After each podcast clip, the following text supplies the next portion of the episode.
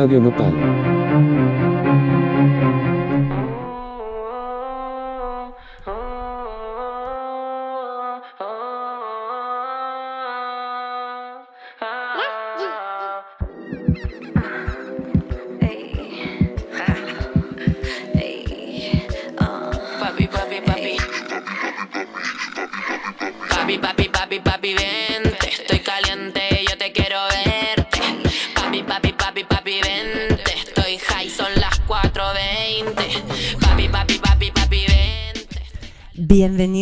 Crónica, yo soy tu host Kat Donahue y estamos grabando en vivo desde la colonia Roma Sur mientras la estación sigue cerrada por la contingencia.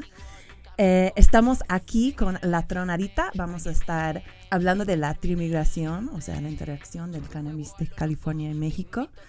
Pero por el momento estamos escuchando a Tomasa del Real, Tech Girl y Nas G. La canción es 420. Ahora regresamos contigo.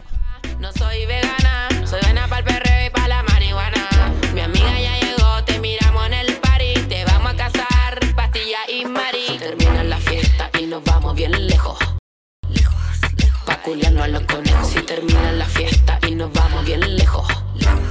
Pa' culiarnos a los conejos. ejo. Mira papi, yo no tengo tiempo Quiero estar en la camita tuyo a tus amigos porque sabes Que yo te la chupo mejor. No sé por qué fronteas gato. Cala mi hotel después del after. Y te espero con un blontecito. Y te culeo bien maldito.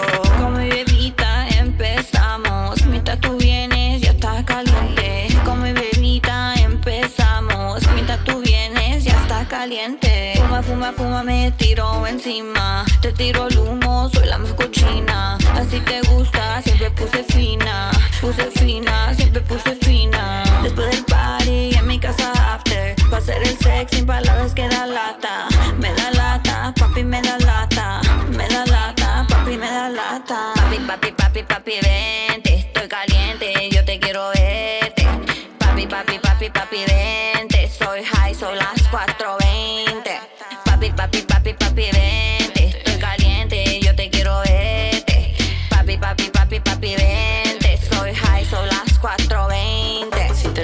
fiesta y nos vamos bien lejos.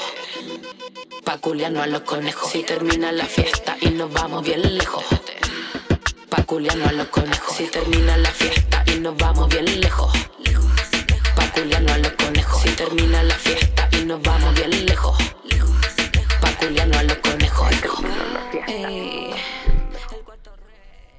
Buenas tardes, buenas tardes, bienvenidos a Crónica. Yo soy tu host, Kat Donahue. Y pues no sé si debo de decir de feliz, pero les quiero avisar que hoy es el 4 de julio, que pues es el día de independencia, según en mi país nativo. Eh, como creo que todos saben que yo soy gringa, es un poquito obvio por la manera en, que, en mi español. Pero eh, bueno, quería hablar un poquito de eso porque cuando me enteré que Crónica iba a pasar en un 4 de julio, como me dio un poquito de ansiedad porque sabía que pues hay que hablar un poquito de lo que está pasando ahora mismo en mi, en mi querido país, que sí tiene sus cosas buenas, pero ahora mismo está en un momento muy feo em, de, de abuso policiaco, de gente irresponsable que usan la cubreboca como statement political. Obviamente tenemos un presidente de la verga. Em, y ya, pero sí creo que está importante hablar de los Estados Unidos en, en Crónica, porque aunque Crónica es un show que obviamente habla de las vidas canábicas de, de México y de América Latina, pues es muy, eh, para mí es imposible separar la industria de marihuana, especialmente aquí en México, con lo de los Estados Unidos. O sea, empezando por el hecho de que el uso lúdico, el uso recreativo, em, en gran parte vino a, a los Estados Unidos por México em, y por cuestiones, otra vez, muy racistas. eh, eh, la gente en mi país usan la palabra mexicana para referir al cannabis. Obviamente la, la marihuana es una palabra mexicana, también lo usa el resto del mundo, Eh, pero es un signo de cómo estas cosas son muy conectados.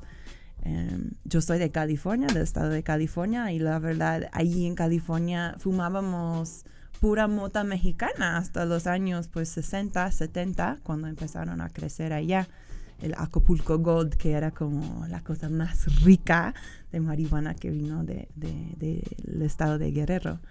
Em, si quieres aprender más como sobre la historia, de que voy súper rápido por todas estas cosas, pero si quieres aprender más de la historia de la marihuana entre los Estados Unidos y México, hay un libro por un autor que se llama Isaac Campos. Eh, el título es Homegrown Marijuana and the Origins of Mexico's War on Drugs. Y este libro me explotó la mente, la verdad. Eh, habla mucho de, la, de, de, cómo la percepción de marihuana eh, pasó por esa frontera y cómo cambió y cómo no cambió también, porque pues México fue el primero en hacer la prohibición, o sea, hizo la prohibición antes de, de los Estados Unidos. Um, pero anyways, ahora mismo no estamos en una época en que toda la marihuana está siendo producida en México, aunque la industria sigue aquí. Ahora hay mucha marihuana, hay mucha más marihuana crecido en California um, desde que eh, legalizamos el uso recreativo en, en, en 2016. Um, ¿Y qué significa eso? Pues una de las cosas que significa es que mucha de la gente de cultivadora de México ahora van a los Estados Unidos para trabajar con la planta, eh, para aprender de la planta. Y hasta hay una palabra que se usa para referir a, este, a esta profesión que es uh, trimigrant, uh, trimigrante. Y vamos a hablar un poquito más de esta palabra a ratito. Pero eh, la buena noticia es que para esta anticelebración del 4 de junio, julio, perdón, tenemos una invitada muy especial.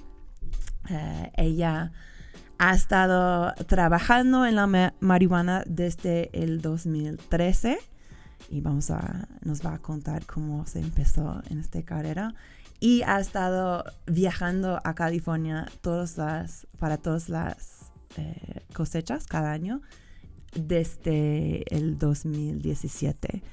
Em, ella se llama La Tronadita, pero antes de presentarla, voy a tocarla. Em, ella me ayudaba mucho con el playlist para este episodio de Crónica. Em, y la primera canción de, de, sus preferidas que voy a tocar este del mismo cartel de Santa. Se llama Mucha Marihuana. Ahorita regresamos con más crónica.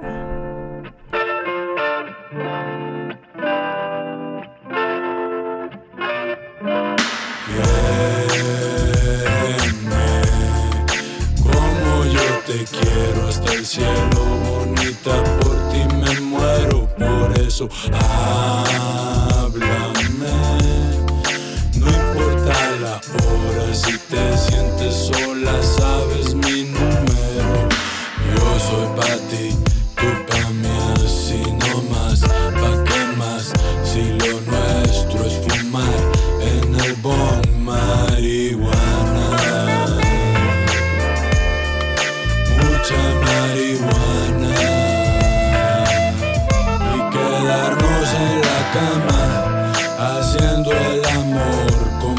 con pasión, bien hardcore como tú, como yo, como un par de locos. Siento que encuentro a la que busqué tanto tiempo.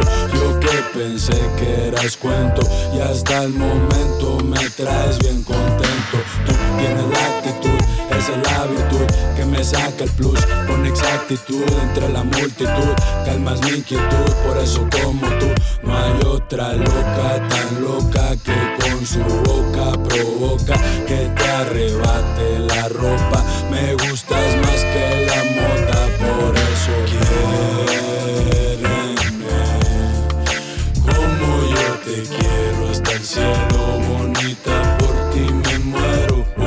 eso. No importa la hora, si te sientes sola, sabes mi número.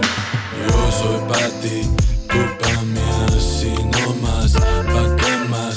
Si lo nuestro es fumar en el bon marihuana. Mucha marihuana.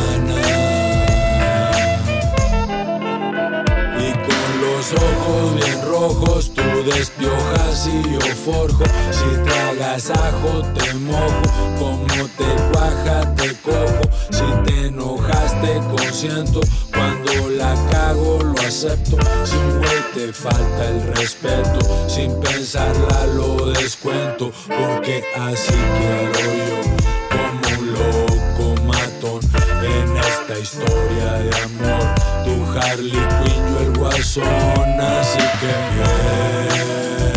quiéreme como yo te quiero hasta el cielo, bonita, por ti me muero, por eso háblame. No importa la hora, si te sientes sola, sabes mi número. Yo soy pa' ti,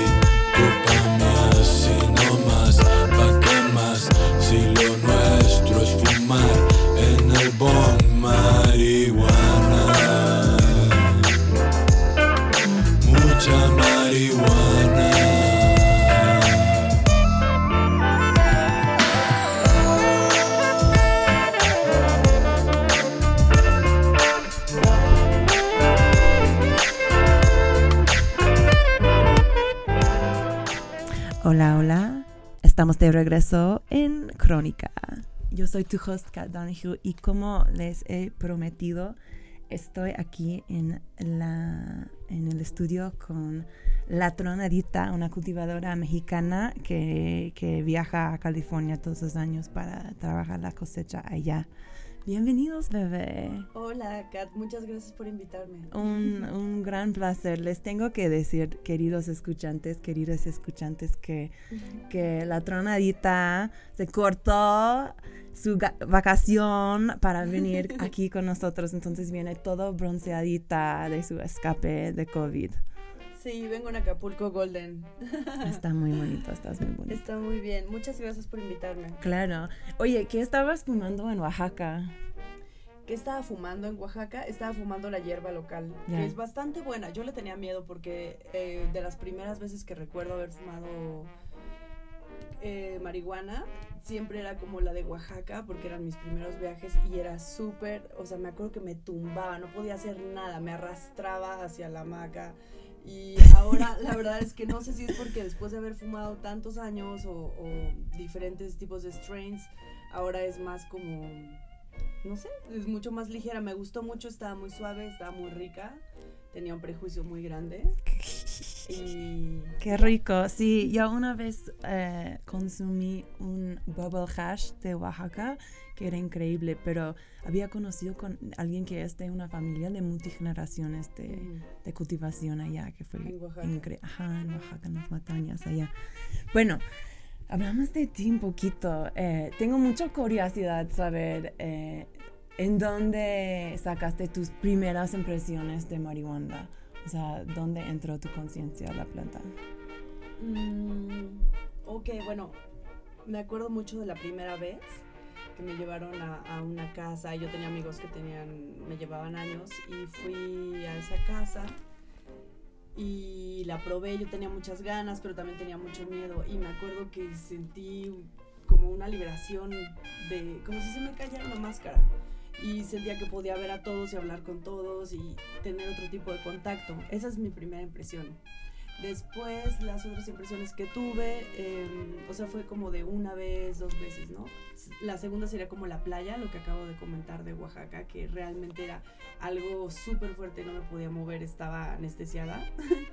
y la tercera sería cuando empecé a vivir con una amiga que se llama Renata, y ella era re pacheca y todos los días me daba así, todos los días, entonces era como aprender un poco ese lifestyle, ¿no? Y como leerme en diferentes estados de ánimo. eh, fue muy interesante. O sea, fueron mis experiencias en la calle, en el metro, me desmayaba, me daba la pálida, me iba al mercado de Pino Suárez y me daban a fumar los chavos que estaban ahí vendiendo la paca. Entonces era muy interesante, ¿no? O sea, todas esas impresiones, todo lo que se empezaba a formar alrededor de la marihuana y cómo se fue haciendo una idea en mi cabeza y un lifestyle, una cultura, ¿no? Qué padre, qué padre aprender de ello así. sí. Em, ¿En qué momento pensaste que querías trabajar en la marihuana? Pues en realidad no, no fue algo que yo pensara, sino algo que sucedió en mi vida. Em, conocí a una persona que me invitó a vivir a Portugal y me dijo, sí, vamos a irnos y a crecer marihuana. Y yo como, bueno, estaba súper lista para una aventura en mi vida y quería hacer algo diferente. Yo estaba trabajando en un musical, soy actriz y este y estaba como todo y dije ya, ¿no? perfecto, me suena increíble. Entonces me fui a vivir a una comunidad anarquista autosustentable de pura gente de Reino Unido, de Irlanda, de este Inglaterra. ¿En dónde fue? En Portugal, en las montañas. Es un área que se llama como Coimbra. Bueno, perdón, se llama Coimbra y el pueblito en el que yo vivía se llama Vilacova, pero hay una comunidad, o sea, de puros ingleses, este, irlandeses, muy fuerte, de crecen marihuana y la venden en Lisboa, básicamente. O sea, solo funciona en Portugal, las drogas estaban decriminalizadas en ese momento, todas. Este, no sé si todavía. ¿En ese momento? En ese momento, en el 2013. ¿Pero ya son ilegales otra vez? No, estaban decriminalizadas, no eran legales. Ah, es como un hoyo ahí en la ley o algo claro, raro. Claro, claro, Que, o sea, si te cachaban creciendo, te lo quitaban y te pegaban en la mano, pero ya. ya. o sea, no te hacían nada. No era ilegal. A menos que tuvieras más de cierto número de plantas. Claro. O muchas, muchas tierras y estuvieras creciendo, pero pues ahí fue cuando llegué y empecé a vivir todo esto y fue impresionante porque nunca había visto tantas plantas de marihuana en mi vida, en vivo, ¿no? Y eran así, indoors, indoors, y, o sea, era algo muy, muy loco que nunca había visto. Sentía mucho miedo, pero al mismo tiempo me... ¿Te diste miedo? ¿Por qué? Sentía miedo porque estaba haciendo algo muy, muy, muy arriesgado y muy loco. A pesar de que el país lo tenía decriminalizado y todo, pues yo estaba con visa de turista y luego ya tenía como, me había quedado de más tiempo en Portugal, o sea, ya, ya no podía estar en Europa, o sea, como que eran muchas situaciones, vivía en un pueblito, no entendía nada, no hablaba portugués, había puros viejitos en el pueblito, o sea, no creas que es un lugar cool, no es como California, es muy duro, es, es, una vida muy dura. Y todos hablaban un inglés súper difícil de Manchester y no sé qué, entonces pues sí, fue bastante interesante. Tu educación entonces empezó en, Portugal. Ajá. ¿Y, cómo, ¿Y cómo empezó esta relación con la planta tuya? ¿Cómo, ¿Cómo lo viste al principio? Pues al principio pensé que iba a ser algo muy fácil, como cuando creces el frijolito en la primaria con el algodón. y después ya me di cuenta que no, que necesitan muchísimo amor, que es mucha atención, que aparte es algo bien mágico cuando ya estás ahí y se empiezan a comunicar, no sé, soy medio hippie, pero también fue muy fuerte porque primero los teníamos ahí en una máquina clonadora, entonces todo parecía muy científico, ¿no? Y cuando son chiquitas controlas los ambientes más fácilmente. Después ya los mandamos a la tierra y ahí empiezan, ahí empiezan los cuidados, como las plagas, este, la luz, los nutrientes, y la tierra está, o sea, son muchas cosas. Entonces como que ahí, este ya dejé de tener tanto miedo porque también conocía a mucha gente, ya llevaba varios meses en Portugal y empiezas a ver los resultados y te empiezas a emocionar muchísimo, ¿no? O sea, como, oh, ya huele, uy, ya salió la florecita y entonces ya estás encariñado. Ay, wow. Sí, y a gran escala, ¿no? O sea, que son muchas. Claro, claro. Y este fue en el año 2013, cuando primero fuiste a, Portugal. Sí. Interesante, interesante. Y luego, ¿en qué momento decidiste que, que, querías empezar a ir a California a trabajar? Pues después regresé a México y empecé a trabajar en varias cosas, en dirección de arte, y estaba muy contenta, pero seguía sintiendo como que me faltaba esa parte, ¿no? De, de, estar en las montañas, en el aire, sin tanto estrés, sin tanto toxicidad. Y entonces yo ya sabía que en California podías hacer mucho dinero y podías irte nada más por temporada. Yo decía, bueno, me quedo en México un rato, hago mis cosas y luego me voy allá. Empecé a investigar, este una preguntita. Eh, dijiste que podías solamente ir por un rato, pero en Portugal tuviste que quedar todo el tiempo o? Sí, en Portugal me quedé, luego me salí a Marruecos, luego me volví a quedar, se dieron cuenta, pero como es un país que en ese momento estaba muy fresco de la dictadura, o sea, como que estaban reorganizando muchas cosas, me pude quedar y pagando una multa, o sea, como que no me dijeron nada y me quedé pues nueve meses.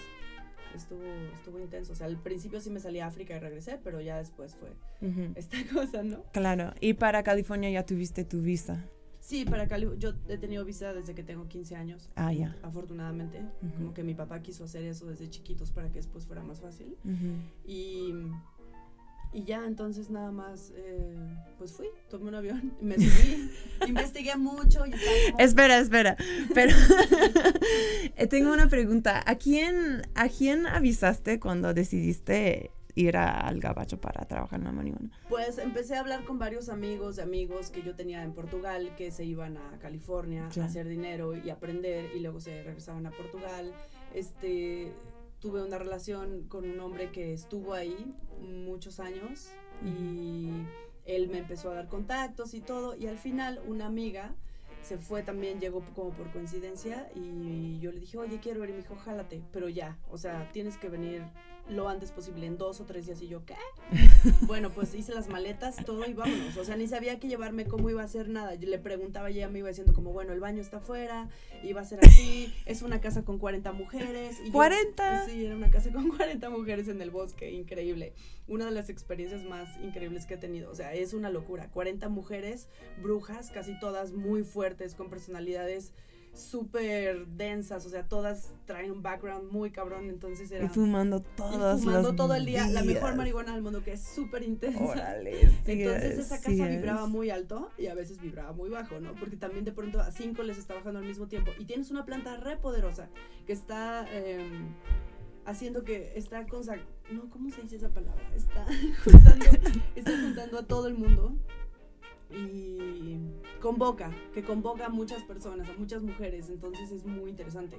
Y también ahí fue una experiencia loquísima porque llegaban cajas y cajas y bolsas, durante seis meses no dejaban de llegar todos los días cajas y bolsas con marihuana decíamos, ¿cuánta tienen? O sea, tienes a 40 mujeres trabajando 13 o 14 horas todo el día durante seis meses, ¿cuánta marihuana tienen? O sea, era impresionante, impresionante.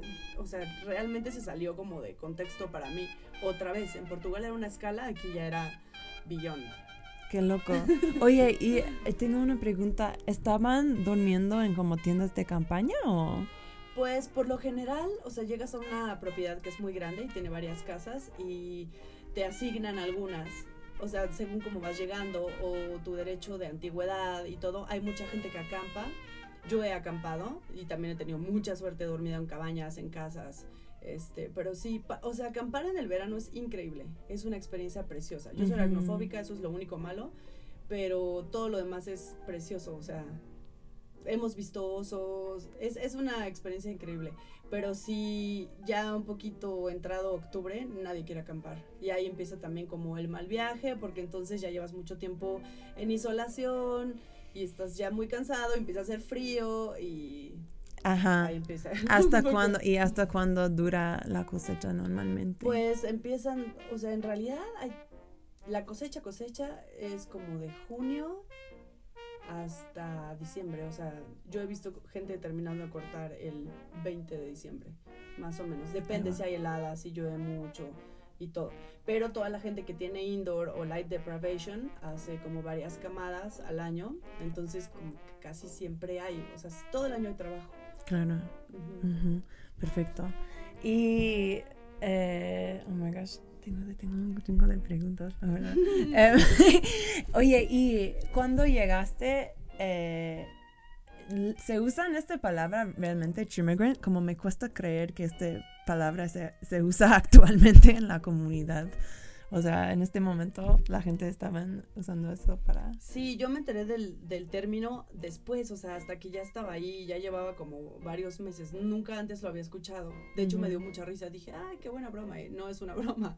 No. Em, sí, sí se usa y es un poco despectiva y racista, Ajá. ¿no? Porque casi siempre es, pues, como se refieren a los immigrants cuando obviamente es- son latinoamericanos, europeos, asiáticos, hay muchos tailandeses, hay mucha gente de Cambodia. Vienen de todos lados. vienen de todos lados, pero ahorita hay un, un crecimiento exponencial en la población asiática que va a hacer los trabajos y de hecho ellos están llevando todo. O sea, porque hacen, tienen unos sistemas increíbles. Casi todos son personas de entre 40 y 60 años. O sea, son viejitos. Y se paran a las 5 de la mañana, se duermen a las 12 de la noche. O sea, tienen una manager que las va llevando. Está loquísimo. Y todo el mundo es- se refiere mucho a ellos, mucho más como Tremendants que a los latinoamericanos también, ¿no? Pero ahora ya es más racista hacia Los asiáticos. asiáticos, wow, no sabía. Oye, ¿qué tal si paramos un momento para una canción que me gusta mucho? Claro que ¿Está sí. bien? Sí, por favor. Perfecto. Yeah. Pues esta canción se llama Let's Get Stoned y es por una cantante que empezó su carrera como en los años 40, que se llama Big Mama Thornton. Y pues nada, o sea, es un poquito relajada para la temática de la discusión, pero es un break chido. Ahora regresamos con Crónica.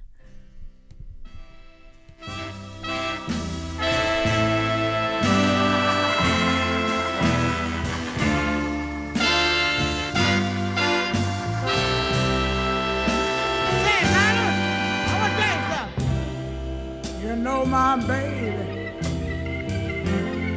she won't let me in. You know I got to go out there and buy some granddad and some gin.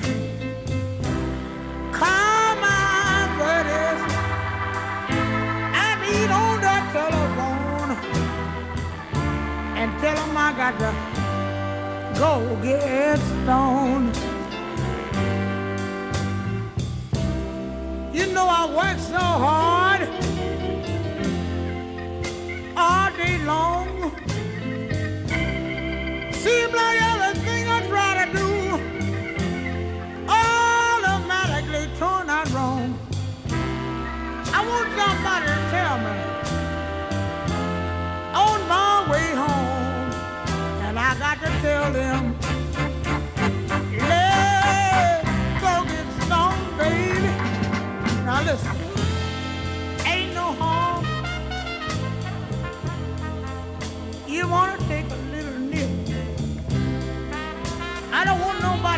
nobody to get disgraced and get stepped in their lip. Ain't no harm, baby. You wanna take a little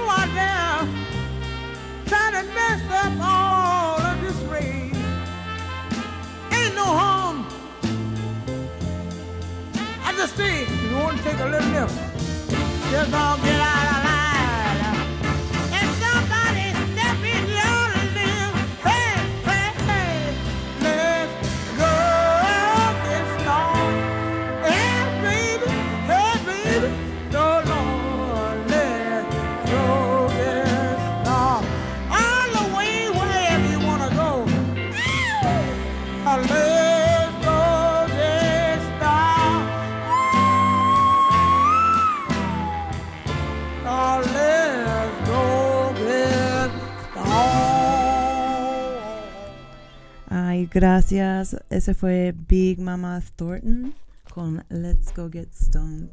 Bueno chicos, estamos aquí en Crónica, en Radio Nopal. Yo soy tu host, Kat Donahue. Y estoy aquí con la tronadita, una gran amiga chilanga que eh, es una cultivadora em, que ha ido a, trabajar en lugares como Portugal y California. Justo estábamos hablando de sus primeros años aquí, eh, bueno, aquí no, perdón, California State of Mind. Um, y un poquito pacheca ya. Eh, justo estuvimos hablando de tus primeros eh, años trabajando con la marihuana en California. Quería saber, antes de que viniste acá, ¿qué era tu percepción, qué era tu relación con los Estados Unidos? Dijiste que habías estado yendo allá cuando eras niña también. ¿eh? ¿Qué, qué fue como, qué tipo de relación tenías con Pues el país? la relación que tenía, mm, básicamente, a los 15 años fui a Disneylandia. y después estuve yendo a Nueva York y a Los Ángeles, a conciertos, a, a Broadway, cosillas así.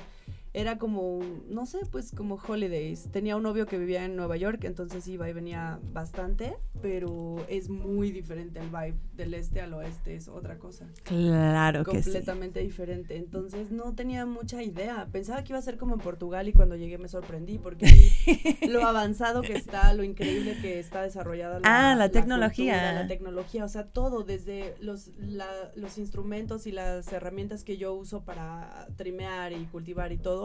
O sea, llegas a tiendas y hay todo, tienen todo, está comercializado, es increíble, o sea, es como tan abierto. Para mí era como, wow, o sea, aquí sí es Wow. real. La no cultura, Portugal. En Portugal todo está escondido, sí, la cultura. ¿En qué? O sea, explícame eso como una cultura parece. Esa es como una de mis partes favoritas. Este, pues eh, llevan generaciones, como decías, desde los 60 entonces son familias de hippies eh, que, que ya involucran muchas cosas, o sea, ya se volvió un lifestyle, toda la comida allá arriba es orgánica, por ejemplo, eh, se preocupan muchísimo por, por cosas, tienen una relación con el medio ambiente muy directa, ¿no? O sea, tienen, he estado en muchas, estado, por ejemplo, he estado en muchas granjas donde llevan toda la biodinámica para crecer este, las plantas y tienen como los huertos de marihuana y los huertos de la comida orgánica. Eh, la gente es muy, muy, muy abierta, muy relajada. O sea, como San Francisco multiplicado por 10, porque son hippies. Y ¿En qué parte estamos hablando? estamos hablando del norte de California, es Humboldt. Ah, y Humboldt. también Grass Valley. He llegado hasta Oregon. En Oregon, por ejemplo, se crece mucho CBD, muchísimo. Pero son como cuando vas en la carretera aquí ves maíz, maíz, maíz. Ajá. Ahí ves CBD, así campos infinitos de CBD. Órale, ¿has trabajado en CBD también? Sí, Oh my gosh. sí. De hecho, me gusta, me gusta mucho trabajar con CBD. Y he estado en laboratorios y cosas así donde te, te enseñan los procesos. Esa parte química me gusta mucho porque es más como alquimia y me siento como bruja haciendo pócimas, ¿no? Eso está Ujú. padre. Pero el CBD también pesa menos, es menos pegajoso, entonces trabajar con él es, es mucho más fácil, hay menos insectos Mm. también. Y ahorita hay muchísimo Menos dinero sticky. ahí. Ujú, es menos sticky, mil veces menos. Y hay mucho dinero ahí porque de ahí están sacando muchas medicinas y transportarlo también es caro, ¿no? Los permisos. Es, es muy interesante, es muy vasto. O sea, desde Oregon hasta San José, por ahí, Santa Cruz, toda esa parte, se crece. Y es pues es bellísimo, es, es muy bello y sí tiene que ver esta cultura, los dispensarios, la gente en la que, en la, eh, la manera en la que viven, no sé cómo explicarlo, es que es una sensación, es como, o sea, todo esto empezó, venía gente de todo el mundo y se quedaban en sus casas y los trataban súper bien y era como una onda del woofing, muy parecido, ¿no? Te pagaban con comida y así, dinero, ya ahora se ha ido deformando un poco, Mm. pero en ese momento era como todo un estilo de vida, o sea, querían también como mezclarse con, o sea, gente, todo, todo, todo el mundo va ahí, ¿no? Año tras año, entonces es muy impresionante ver como todo lo que ha sucedido socialmente. Qué loco, qué loco. Ok, entonces me habías dicho que empezaste como trimmer, ¿no? En California empezaste co- como trimmer. Sí, en Portugal la crecí, la aprendí a crecer, la Ajá. trimé, la, bueno, la cosechamos y la trimeamos, hasta la vendimos. Y luego, este, en California, primero fui como trimmer y me gustó mucho, es muy cansado, es difícil, luego hay peligros, hay muchas cosas. Este, pues, o sea, hay muchos peligros, ¿no? Está la migra, están los osos, están los jefes que son muy eh, machistas y luego están muy rednecks, entonces son bien racistas y, o sea, hay víboras, hay muchos, muchos peligros, entonces como, como trimmer, como grower todavía hay más, ¿no? Pero puedes hacer mu- mucho más dinero, entonces si ya te estás arriesgando y ya estás haciendo un montón de cosas y así, pues puedes hacer que valga un poco más la pena y también si te gusta estar con la planta y crecerla, estar en el jardín, ¿no? Hay gente que no le gusta, hay gente que no soporta trimear y descubre que son growers nat- natos y empiezan ahí y ya dejan, en vez de ir a- al final, que es el otoño y el invierno, van en la primavera y crecen y todo. Ujú. Son como el sol y la luna, o sea, son como dos momentos Ya. diferentes. Perfecto.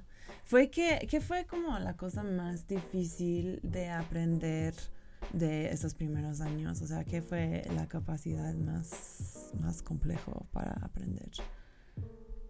Hablando en los- tus primeros años como trabajando en California. ¿Te refieres con la planta o socialmente? Como Eh, el proceso. Con el- la planta, con la planta, agri- hablando agricultural, agriculturalmente. Pues, por ejemplo, a mí me gusta mucho este dicho que dice uno de mis jefes, que hay 100 maneras de crecer marihuana, pero solo 98 sirven. Entonces es es súper bondadosa, es una planta muy, muy bondadosa y cada quien tiene sus trucos, ¿no? Yo aprendí con un libro que se llama The With Bible, que es una joya, ya van en la edición tercera. ¿Quién lo escribió? No me acuerdo, Ay. pero lo pueden puedo es una joya. Ya. Y el otro es este de Jorge Cervantes, es buenísimo, es increíble. ¿Cuál de Jorge Cervantes? El más famoso también le dicen el Cannabis Bible, pero tiene un nombre como la horticultura del cannabis, chalala. Jorge Increíble. Cervantes. Increíble. Entonces, Y este, pero para mí lo más difícil ha sido las alergias que te dan. O sea, tiene mucho Oh. que ver con los pesticidas. Te- Alergia te a marihuana. alergias, Sí, entonces ya sabes que vas a estar ahí trabajando te estornudas, te lloran los ojos, te pica la piel. O sea, a veces es Pues te está es llenando, mucho, mucho. ¿verdad? Te está llenando Ajá. completamente y cada día, o sea, toda tu ropa va adquiriendo más y más y al final cada célula de tu cuerpo está cubierta en, Ay, en cannabis y en tricomas y en pelitos rojos y en todo. Entonces, las alergias ha sido una de las cosas que tienes que aprender como más. ¿Qué tipo de plantas te dan alergia? ¿En cuáles puedes trabajar? Porque tienen muchos... em, tienen muchos invernaderos, entonces eh, por lo general siempre crecen las, los strains en diferentes invernaderos, entonces Ujú. tú puedes decir que prefieres trabajar con una planta que con otra, o hacer un Wow. tipo de trabajo que te involucra menos, o sea, como las alergias a mucha gente le pasa. Hay gente que especializan en ciertas plantas. Sí, hay gente que se especializa en ciertas plantas y en ciertas maneras de crecerla y en ciertos procesos, ¿no? Ujú. Eh, por ejemplo, light deprivation, o sea, hay, es todo, es, in- es infinitamente vasto todo Ya. lo que puedes hacer. ¿Y todos los años trabajas en un lugar? ¿O te cambias de lugar durante la- el curso de una cosecha? Pues eh, tengo mis lugares favoritos. Que son granjas legales, entonces desde ahí me da mucha mucha paz, ¿no? Sé que no va a llegar la migra ni nada. Son granjas legales y son tienen muy buen nombre, tienen muy buenos procesos y tienen un trato digno a los trabajadores, ¿no? Y hay otras que hay unas épocas que se seca la temporada, entonces todo el mundo eh, no, nadie tiene, no han cortado, está como seco. Y ahí tienes que empezar a surfear un poco, ¿no? Entonces te avisan tus amigos streamers de otro año y empiezas a contactarte y le caes dos semanas por aquí, dos semanas por allá. Lo mejor es cuando ya te puedes quedar uno o dos meses en una granja y, y realmente trabajar, ¿no? Yo en los últimos años he repetido dos lugares y todos los demás han sido diferentes. El año pasado estuve en nueve, por ejemplo, Órale. Ujú, desde Oregon hasta Santa Cruz. ¿Y fue por querer o por azar? O... Por querer, porque, o sea, salí a trabajo y yo me quería seguir moviendo, quería seguir haciendo dinero y no nada más estar acampando ahí con los secuoyas, ¿no? Pero es muy interesante porque empiezas a ver todos los procesos, cómo trabaja la gente, Mm. eh, conoces mucha gente que te sirve para el próximo año, gente que va subiendo, ¿no? Que está del otro lado de la tijera, como dice una amiga.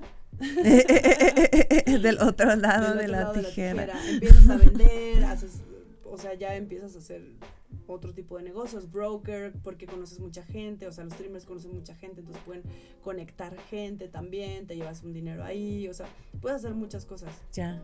Oye, esto es muy pacheca, pero quería ah, preguntarte también. de al- eh, quería preguntarte de algo que dijiste como hace 15 minutos. Em, dijiste que el primer lugar donde trabajaste, si no estoy equivocada, el primer, el primer lugar donde trabajaste en California era una casa con 40 mujeres trabajando allá. Sí. ¿Por qué eran todas mujeres? Porque hay muchísimo sexismo ahí arriba, entonces, o sea, dicen que quieren mujeres porque son más eficientes, comen menos, este, no son tan fuertes, no te van a robar. ¿Comen menos? Sí. No, ¿Comemos menos? No, yo soy súper comelona. No, la neta es que pues son puras tonterías y pretextos para en realidad tener un mi- mini harem o algo así. Un mini harem. Ah, ya. Sí, o sea, sí Ajá. es muy sexista. Por ejemplo, hay granjas, este es un rumor muy conocido ahí, ¿no? De donde te dicen, les damos 50 dólares más por libra si trimeas topless. What? Sí, no, hay de todo. Hay granjas de hip hop donde todo el día están poniendo hip hop y te dan cocaína. Hay granjas super hippies donde todo es vegano y, no, y te revisan tus productos para que no haya animal cruelty ni nada antes de entrar al lugar. Hay lugares que parecen ya una secta. O sea, es muy interesante porque están locos. O sea, realmente están locos. Y hay- en este caso eran dos jefes y querían tener solo mujeres. Que porque ya les habían robado en años anteriores y no sé qué, ¿no? Pero pues tienes 40 mujeres, llegan en la tarde con tequila. De hecho, llegan todos los mexicanos. Es muy curioso porque como que siempre hay un jefe gringo, el que pone la tierra. Mm. Y luego está el mexicano, el jefe de los growers y los otros. Y Mm. siempre llegan a enamorarte, pero son mexicanos de guerrero, o sea, que se cruzaron de mojados, que vienen con el tequila y te quieren hablar, y así que... ¿Y tú cómo te pasaste? Y yo así como, puta, güey, o sea, yo he escuchado unas historias que me cuentan cómo se cruzaron y yo con visa, ¿no? O sea, es otra Claro, realidad. Y ellos son los que la crecen y todo, entonces, pero también está esa cosa, o sea, siempre quieren tener mujeres y llegan y te emborrachan y no sé qué. Órale. Sí, hay granjas donde sí disimulan y tienen 50-50, pero casi siempre el 80% son mujeres. ¿En serio? Ah, eso no sabía. Sí, es, es increíble. Pero, o sea, los trabajadores son mujeres, pero estás diciendo que muchos de los managers, de los jefes son, son sí, hombres. todos son hombres, o sea, lo- todos los jefes son hombres. Oh my God. mexicanos o gringos. Y hay mujeres involucradas, sobre todo en cultivando, porque pues no es por nada, pero sí sale muy diferente. Sí sale muy diferente. O sea, yo lo he visto con mis propios ojos. Una amiga el año pasado hizo 500 plantas sola y wow, o sea, se la comía a mi jefe que tiene granjas legales, medicinales, un gran renombre, ¿no? O sea, no, no quiero decir que somos mejores ni nada, no quiero irme por ahí, pero sí hay muy pocas mujeres ir por en- ahí. En, los puestos, en los puestos más altos, ¿no? O sea, todas son trimmers y no sé qué, y cuando empiezas a subir como que no les empieza a gustar. Yo empecé a aprender mucho porque tenía un novio hace dos años y él crecía y pues no era envidioso, ¿no? O sea, me enseñaba todos los tips y luego yo recordaba cosas de Portugal y vas aprendiendo, los libros te dan tips, vas también probando, es mucho como pues es empírico, prueba y error, prueba y error. Claro. ¿Y Mm. qué, qué podemos hablar de, del pago? O sea, ¿cuánto te pagan para trimear? ¿Cuánto te pagan para, para ser cultivadora? Pues eh, como trimmer te pagan por libra, Ya. entonces eh, te pagan por libra y hay depende muchísimo cómo lo negocies. Hay lugares donde te pagan 150 dólares por libra y te dan la comida y el hospedaje, ¿no? Mm.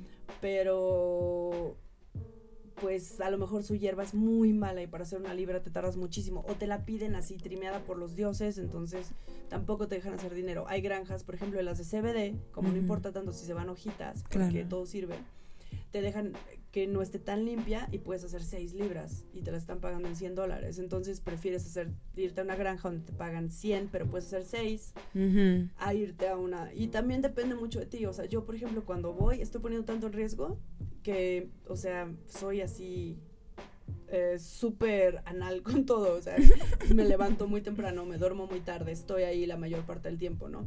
Hay gente que lo ve como, ah, estoy haciendo varo mientras trabajo.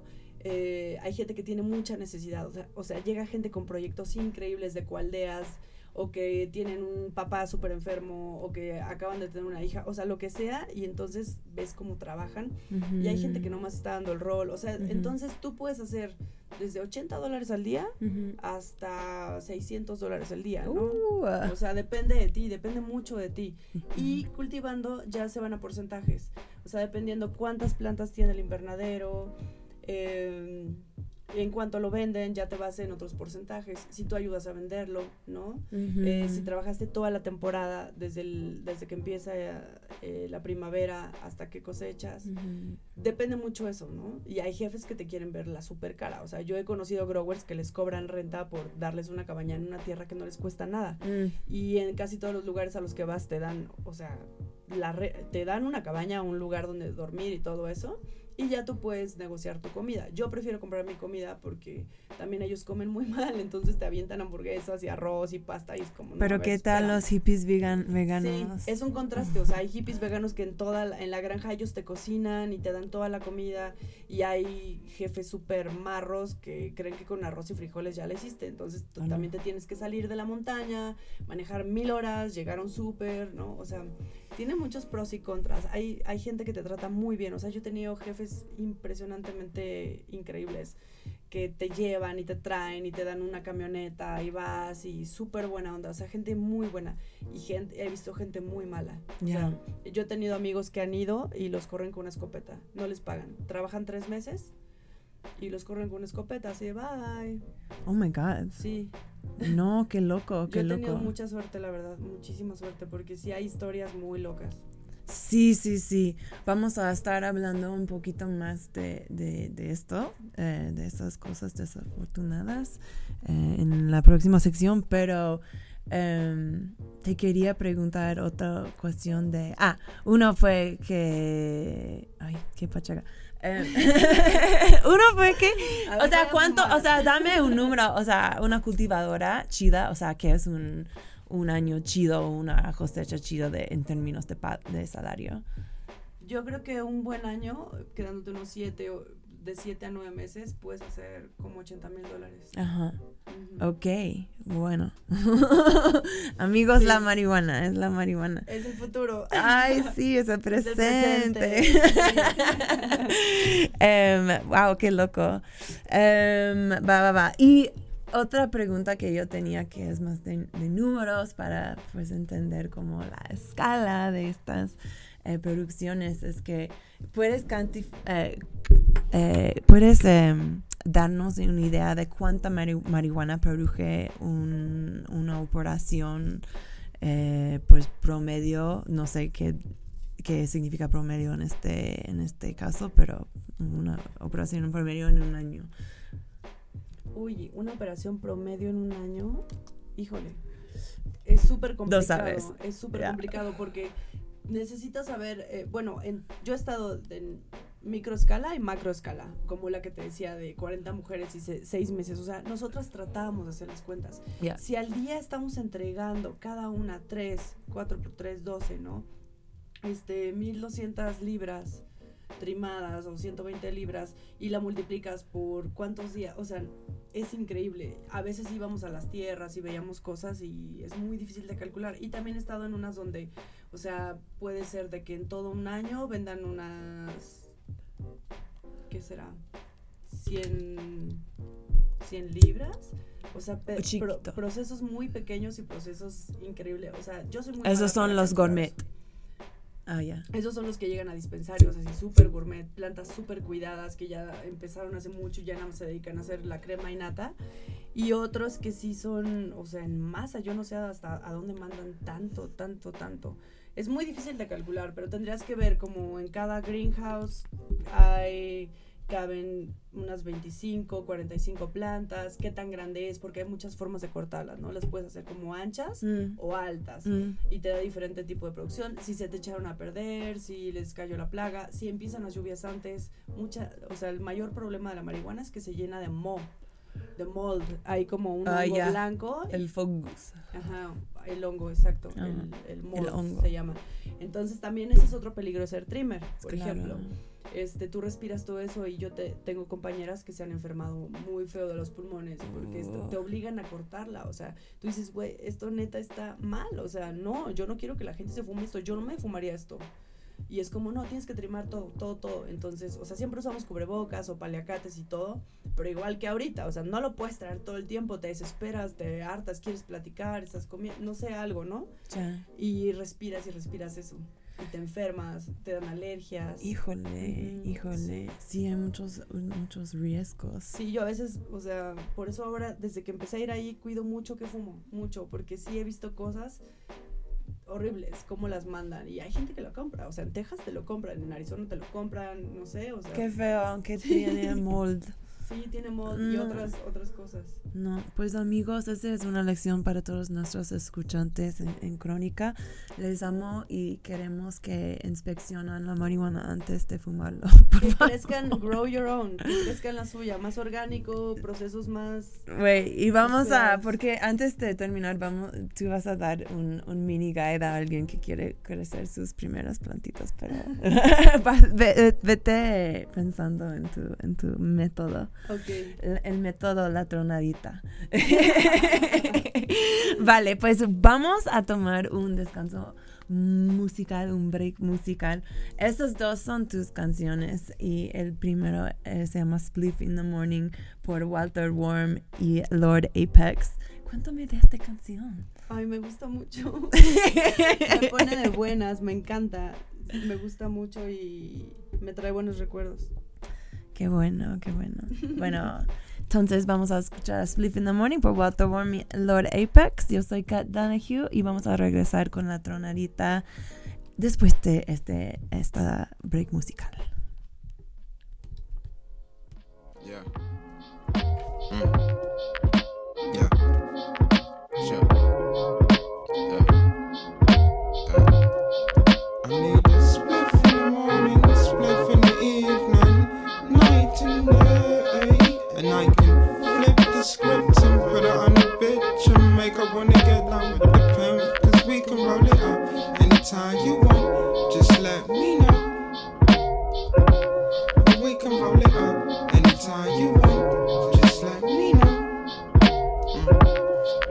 Can roll it up anytime you want. Just let me know.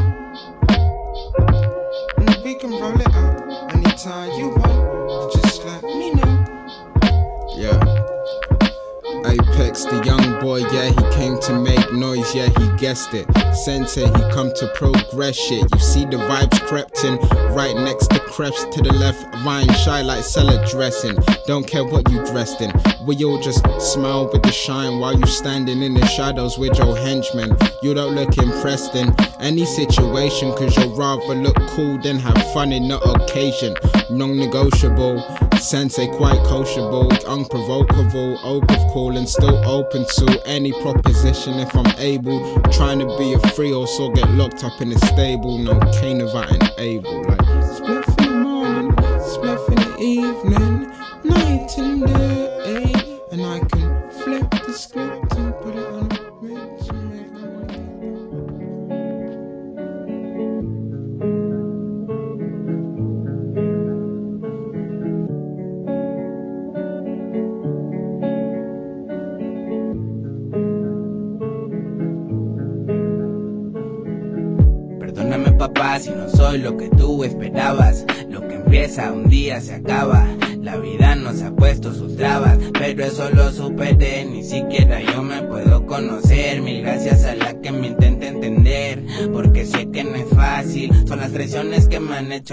Hecho así.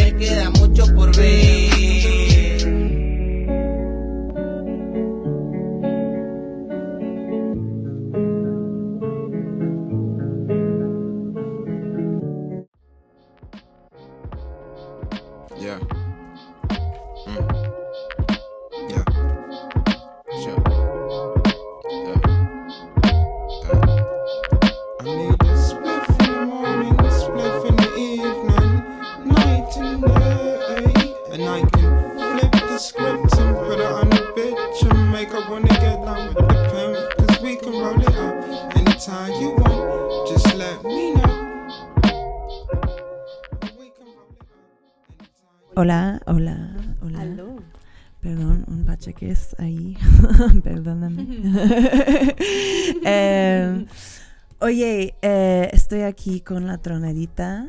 Este es Crónica. Soy tu host, Kat Donahue. Y la tronadita, la trona.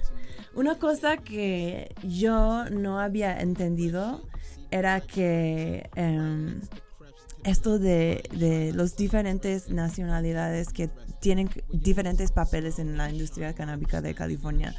eh, ¿Cómo está estructurado todo eso? O sea, ¿qué- ¿a qué referías? Me refería a que, mm, hablando de que llevan varias generaciones creciendo marihuana, al principio pues toda la gente que estaba involucrada eran, eran gringos, básicamente, ¿no? O sea, la crecían, la cortaban, entonces iba como de generación en generación y de pronto cuando no empezó a, a ser tan... Bueno, primero, o sea, los mexicanos nos enteramos y fuimos, ¿no? Empezamos a ir y a ir y se ganaba mucho, mucho más dinero. O sea, una libra costaba 5 mil dólares.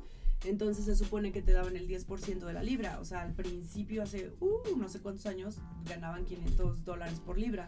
Pero la producción no, no cortabas dos o tres. El promedio de un buen trimmer es de dos y media a tres y media libras por día, ¿no? Hay gente ya como los franceses que te hacen seis o los eh, la gente de Laos que también, o sea, esas señoras cortan cinco, pero ellos trabajan en, en conjunto. Ahorita voy a hablar más de eso, ¿no? O sea, ellos habla- trabajan como en equipo. Wow. Entonces, eh, pues empezaron a ir más latinos, europeos y entre más ha ido bajando, menos gringos trabajan como trimmers porque pueden ganar lo mismo como como, o sea, trabajando de meseros o trimeando, pero no se arriesgan a osos y no sé qué, frío y acampar. Entonces cada vez hay más latinos y ahora empezó a haber asiáticos, mucho más asiáticos. Entonces todos tienen este, tratos diferentes. Por ejemplo, un lugar en el que yo estaba era de puertorriqueños, que son latinos, pero gringos, ¿no? O sea, como familia puertorriqueña eh, neoyorquina.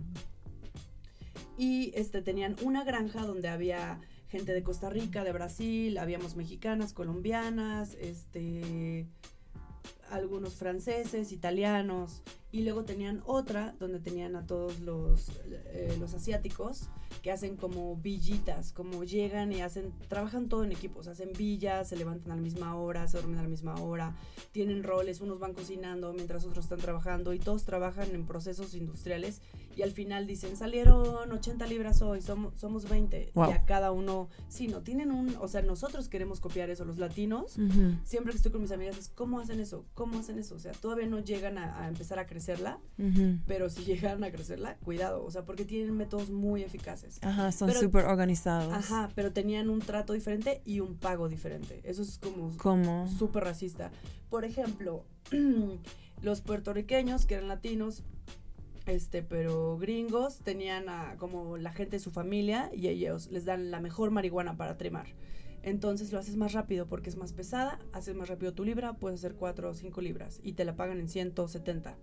Luego seguimos los latinos y te pagaban la libra en 140 y Mm. te dan la mota que ya no son los tops, ¿no? O sea, ya es como como los medium. Y luego lo peor se lo dan a los asiáticos y les pagan 80 la libra. O sea, es una cosa Órale. es una cosa increíble Órale. y, y asquerosa. Sí. Qué loco. Sí, sí, sí. Pero ellos no hablan inglés, tienen una manager y la manager cobra 20 dólares por cada libra. O sea, hay toda una mafia, ya se está empezando a hacer como una cosa muy rara. Ajá. Ya está perdiendo ese sentido más hippie, más californiano, más...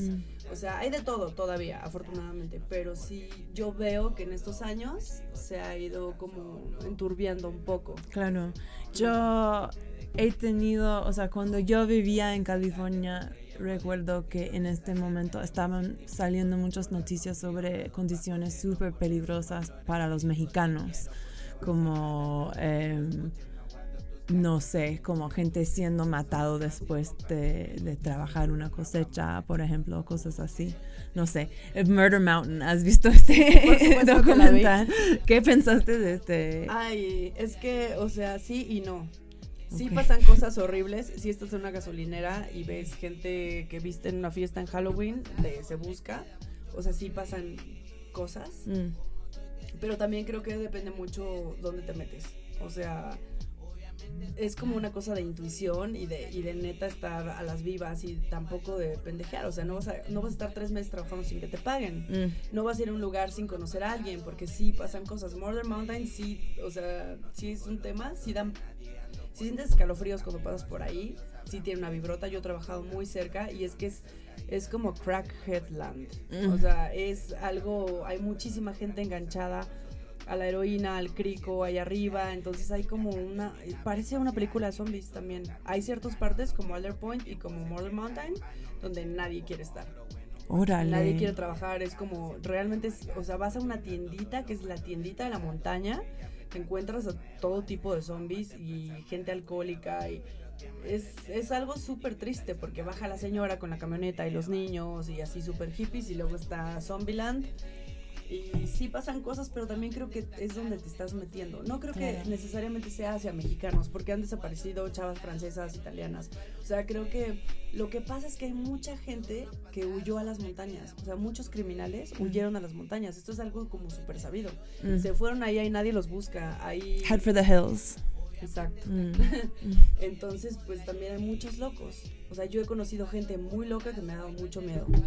Oh y gente muy, muy, muy hermosa y muy bondadosa. Pero sí he, he estado en situaciones de miedo. O sea, Claro, claro, tuviste que aprender, o sea, estabas diciendo que tuviste que aprender las reglas y qué tienes que hacer para asegurarte que y estás también, bien. o sea, realmente es mucho estar ahí y sentirlo. O sea, sí son las reglas, pero también es como, hay gente que se ve mala, o sea, y no sé, es que hay de todo. Es realmente lo más difícil, yo creo, es encontrar un buen lugar, un buen contacto, porque si no puedes caer en lugares muy extraños como Murder Mountain. Yo siento que exageraron mucho, como siempre, quisieron darle como ese giro más de uh, entretenimiento, pero y quisieron también hacer crear como una mala fama para que ya no fuera tanta gente y no se supiera tanto, porque también el crecimiento de gente que quiere ir a trabajar ahí es exponencial, todo el mundo quiere ir y cada vez te enteras de más y más gente y ya se hace más abierto, o sea, hace siete años no era así. Ajá. Era como solo los hippies, los crust punks, este, mucha gente muy underground, este, eran como los que sabían tan, tanto de esto. O bueno, la gente de California, ¿no? Pero no era algo tan sabido hace 7, 10 años. Claro, claro. Oye, y como hemos hablado mucho sobre la, la cultura canábica y la comunidad canábica, pero ¿cómo es? Lo raro de todo esto es que tú estás llegando a comunidades como súper rurales, ¿no? Como súper pequeños y súper rurales. ¿Cómo era como interactuar con la gente como alrededor de, o sea, que no están parte de los grow-ups y así? Es muy difícil porque te hacen preguntas tipo, o sea, tengo amigas argentinas de, where are you from? "Eh, de Argentina. Y así no saben dónde está en el mapa. ¿No? Es impresionante, o sea, así Oh como, sí, a Sí, una sí, chica sí. de, de- ¿cómo era? Así, había una vez un grower me dijo que Europa era un país Entonces, No, oh my god. Es increíble porque yo he tenido jefes que son súper vivos, que wow, o sea, saben muchísimo, tienen una máquina de Tesla en su casa y jefes que creen que Europa es un país, este, que te dicen yo también he viajado por todo el mundo, he ido a Chicago, he ido a Nashville y te empiezan a decir solo, o sea, es, hay muchísima ignorancia y también por eso hay machismo y también por eso hay racismo, o sea, no ves gente negra arriba, ¿no? No hay nadie, no hay... No hay nadie afro- que trabaja en, en negro que trabaja. Pues bueno, sí hay gente, pero He visto dos No. en cuatro años. He visto dos personas. Una era una chava de Canadá y otro era el novio de una amiga y tuvieron muchos problemas porque todo el tiempo, o sea, pues sí, o sea, los corrían sin motivo, hacían y yo los mandaba a lugares y era como, no, pues solo se trata de esto. Tienen miedo de tener un hombre muy fuerte, poderoso enfrente de ellos, ¿no? Que, o sea, sí. Yikes. De por sí solo quieren tener mujeres, ¿no? claro. sí.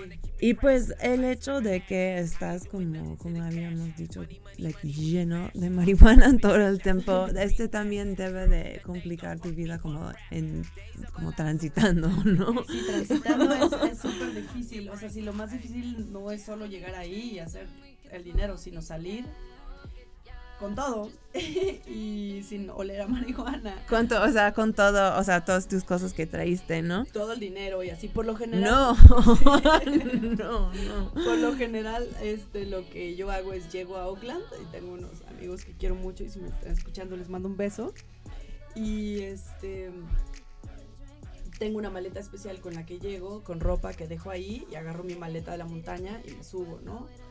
Por lo general compras un coche, no sé qué, ya te subes, traes toda esa ropa y la tiras, la desechas o la, o la que más te gustó, la que más te funciona, la lavas 10 mil veces, la guardas en una maleta y la dejas ahí. O sea, es imposible viajar con, con ese olor, es mucho, mucho. O sea, yo lo, yo lo hice la primera vez y fui súper afortunada.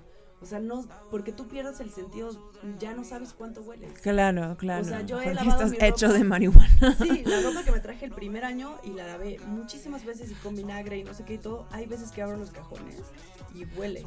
Órale. De la del Qué primer rico. año. La- Sí, Qué súper rico. Es súper rico, es riquísimo. Pero, o sea, el cabello, hay mucha gente se rapa, ¿no? O sea, Ah, sí. es, sí es un ¿Tú lo rapaste para la cosecha? No, yo Nunca. no me he rapado, pero Ah, conozco gente que sí se ha rapado. ok.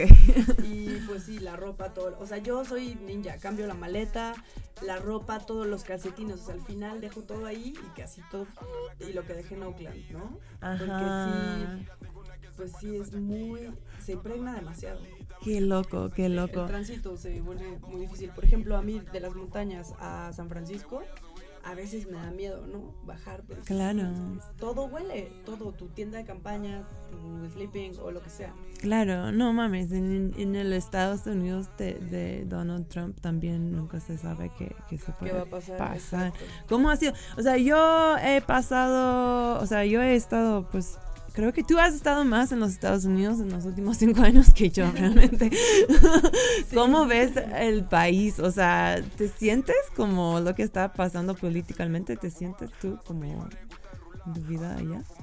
Pues sí, sí lo siento por, o sea, de entrada cómo se refieren a mí, ¿no? Y como la diferencia que hacen eh, cuando dicen POC o, o como you as a latina o se ríen de tu, de tu acento o lo que sea, ¿no? Pero en los últimos años, la verdad es que cuando voy, paso muy tiempo en las ciudades. O sea, básicamente estoy en una montaña, en una granja, Ya, con la misma gente durante periodos muy largos. claro. Entonces, pues sí, la mayoría son súper ignorantes y son Trump supporters y creen que porque un día en tu cumpleaños te hicieron un pastel ya están siendo como los mejores ciudadanos y así. Cuando he bajado a la ciudad, pues me quedo muy poco tiempo, la verdad. Pero eh, ahora que voy a ir, ahora tengo muchas ganas de ver qué está pasando. Eh, Espera, los que están trabajando, los para cuáles, cuáles estás trabajando son Trump supporters? En dos lugares, sí. ¿En serio? En ¿Y trabajan en la marihuana? Sí. Hijos Sí, ah, de no, puta. Claro que sí, por. Obvio, es otra preciosa incongruencia. Hijos de Sí, puta. sí. Me he quedado hasta en casa de policías. O sea, No, sí. bueno, claro.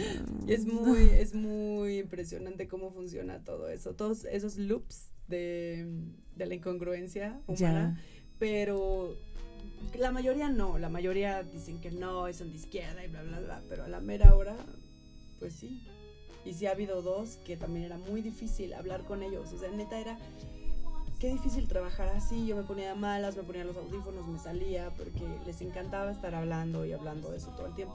Ahora quiero ver qué está pasando, ¿no? Porque se están Oh moviendo my muchas cosas. Y ¿Tú crees que está mejorando ahora mismo? No, creo que- No. no, no, no, se está yendo todo al carajo, por eso. por eso quiero verlo, quiero ver y quiero ver qué está pasando arriba, porque, por ejemplo, Estados Unidos baneó a Brasil y a Europa, entonces muchísimos streamers, muchísimos, son de Brasil y son franceses, españoles, italianos. Ahora que no pueden ir, o sea, yo tengo amigos en mis granjas que están diciendo como necesitamos manos, necesitamos gente, ya no puede venir tanta gente, ¿no? Y este, ahora ellos no quieren asiáticos porque, pues, el coronavirus. Por Entonces, racismo. por Brasil, por racismo. Entonces va a ser muy interesante lo que está pasando ahí. O sea, lo quiero ver porque sí es un experimento social. Pasó cuatro, cinco, seis meses en Estados Unidos, en las montañas, con gente de todo el mundo. Es un gran experimento donde están hablando todos los idiomas y política y religión. Entonces está- es una olla express. Bueno, sí, eso sí es muy interesante. Es muy interesante. saber qué piensa un chingo de gente de diferentes países que están en los Estados Unidos para las elecciones del pinche 2020. y que estás viviendo, perdón, que estás viviendo ahí y que está, o sea, toda esa gente con diferencias políticas, religiosas y, y todo, y cómo se van generando las dinámicas, ¿no? Ujú. Por ejemplo, los argentinos siempre hacen mucho crew y empiezan como con los otros latinos a pelear. Es un experimento social muy interesante. Y también ves cómo se organiza la gente blanca muy diferente a la gente asiática y, o sea, es- sí es muy interesante Qué loco, política y socialmente. qué loco. Pues tan diferente como son, vienen juntos para trabajar la marihuana. Y viven juntos y comen juntos y están 14 horas al día pegados y duermen unos junto a los otros. O sea, es muy impresionante porque sí de pronto se empieza a aprender y son como pequeños países. O sea, pasas por la villita china y luego caminas y están los latinos. Ajá. Y te digo, o sea, las formas de organización, la forma en cómo cocinan, ¿no? Ya, ya. todo. Claro, Cómo claro. funciona la cocina, cómo funciona. O sea, ya se extiende. Está muy loco, está muy loco. Es muy autónomo, es como tener pequeñas comunidades anarquistas. Sí. haciendo lo mismo y luchando por lo mismo, pero con ideales muy diferentes. Estoy muy sorprendido que no, que la legalización de, de marihuana eh, recreativo en California no ha impactado tanto la industria, tanto que tú puedes notarlo.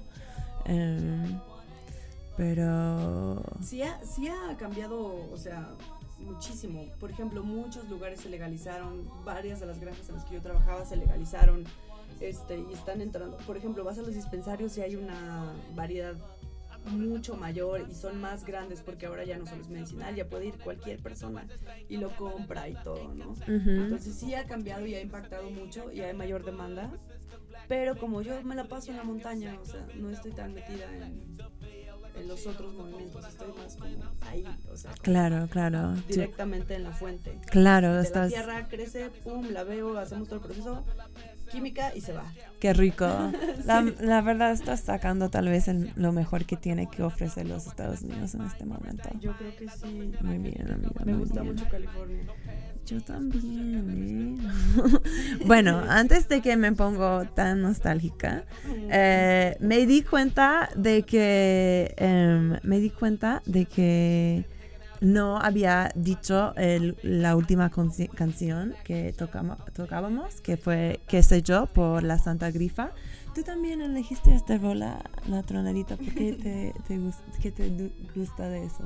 Me gusta mucho esta rola porque cuando estoy allá y estoy así como en este trip y ya llevo meses, me gusta sentir cosas muy mexas, Ujú. que me que estar ahí con, con la mota y todo. Ujú. Y esta rola me recuerda muy buenos momentos con mis amigos, este, ya así hasta la madre de marihuana, de que es que todo el día alguien tiene un porro en la mano y es la mejor marihuana del mundo. Entonces tienes uno y otro y ya hicieron un brownie por aquí y ahora te dan unas gotas y ahora vengan con el dab. Entonces esta música me gusta mucho porque me recuerda a México y es muy, es muy loco estar allá con mexicanos y con mexicanos este, rancheros que son los que la crecen en Guerrero y que aprendieron desde niños, ¿no? O sea, yo tengo compañeros growers que desde niños la crecían, entonces está bien loco y que hacen sus taquitos de pollo con todo ahí, pero en el culo del mundo, en la montaña, en lo más, a, en lo más alto. Es, es como otro México, es una cosa muy rara. Qué loco. Es como, y conviven muy bien mexicanos y gringos ahí. Me encanta. Está padre, está, está muy padre. Qué lindo. Em, vale, esta fue la canción última que tocábamos. Em, y ah, ahora vamos a tocar uno de los míos. Este es Fuji con Mary Don't Take Me on No Bad Trip.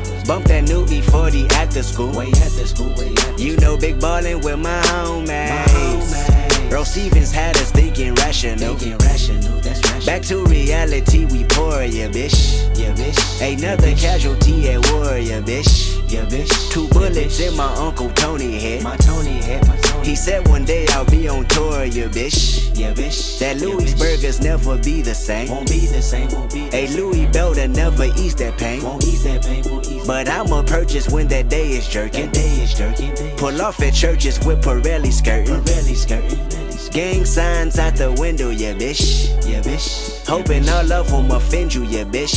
Yeah, bitch. They say Yeah, your hood is a pot of A gold. pot of gold, pot of And we go crash it when nobody's It's home. Halle Berry or Hallelujah. Pick your poison, tell me what you do. Everybody go respect the shooter. But the one in the gun lives forever. The one in front of the gun forever. And I've been hustling all day, this away, that away, through canals and alleyways, just to say, money trees is the perfect place for shade, and that's just how I feel.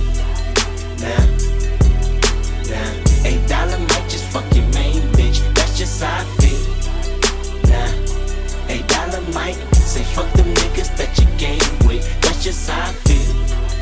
Nah. Nah, eight dollar might just make that lane switch. That's just how I feel. Nah, eight dollar might turn to a million, then we all rich. That's just how I Be the last one out to get the stove.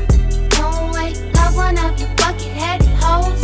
No way, hit the streets and we break the code. No way, hit the brakes when they on patrol. No way, be the last one out to get the stove. No way,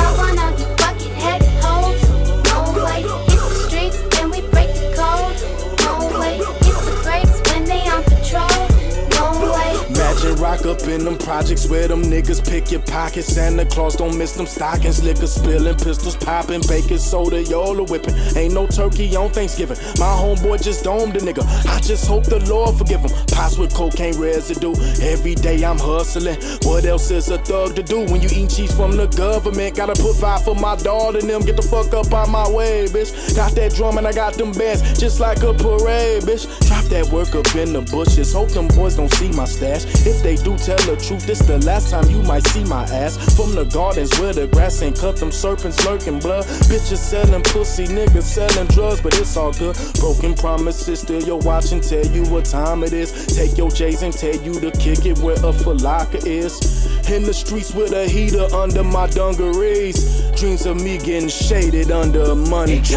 Halle Berry or Hallelujah. Pick your poison, tell me what you do.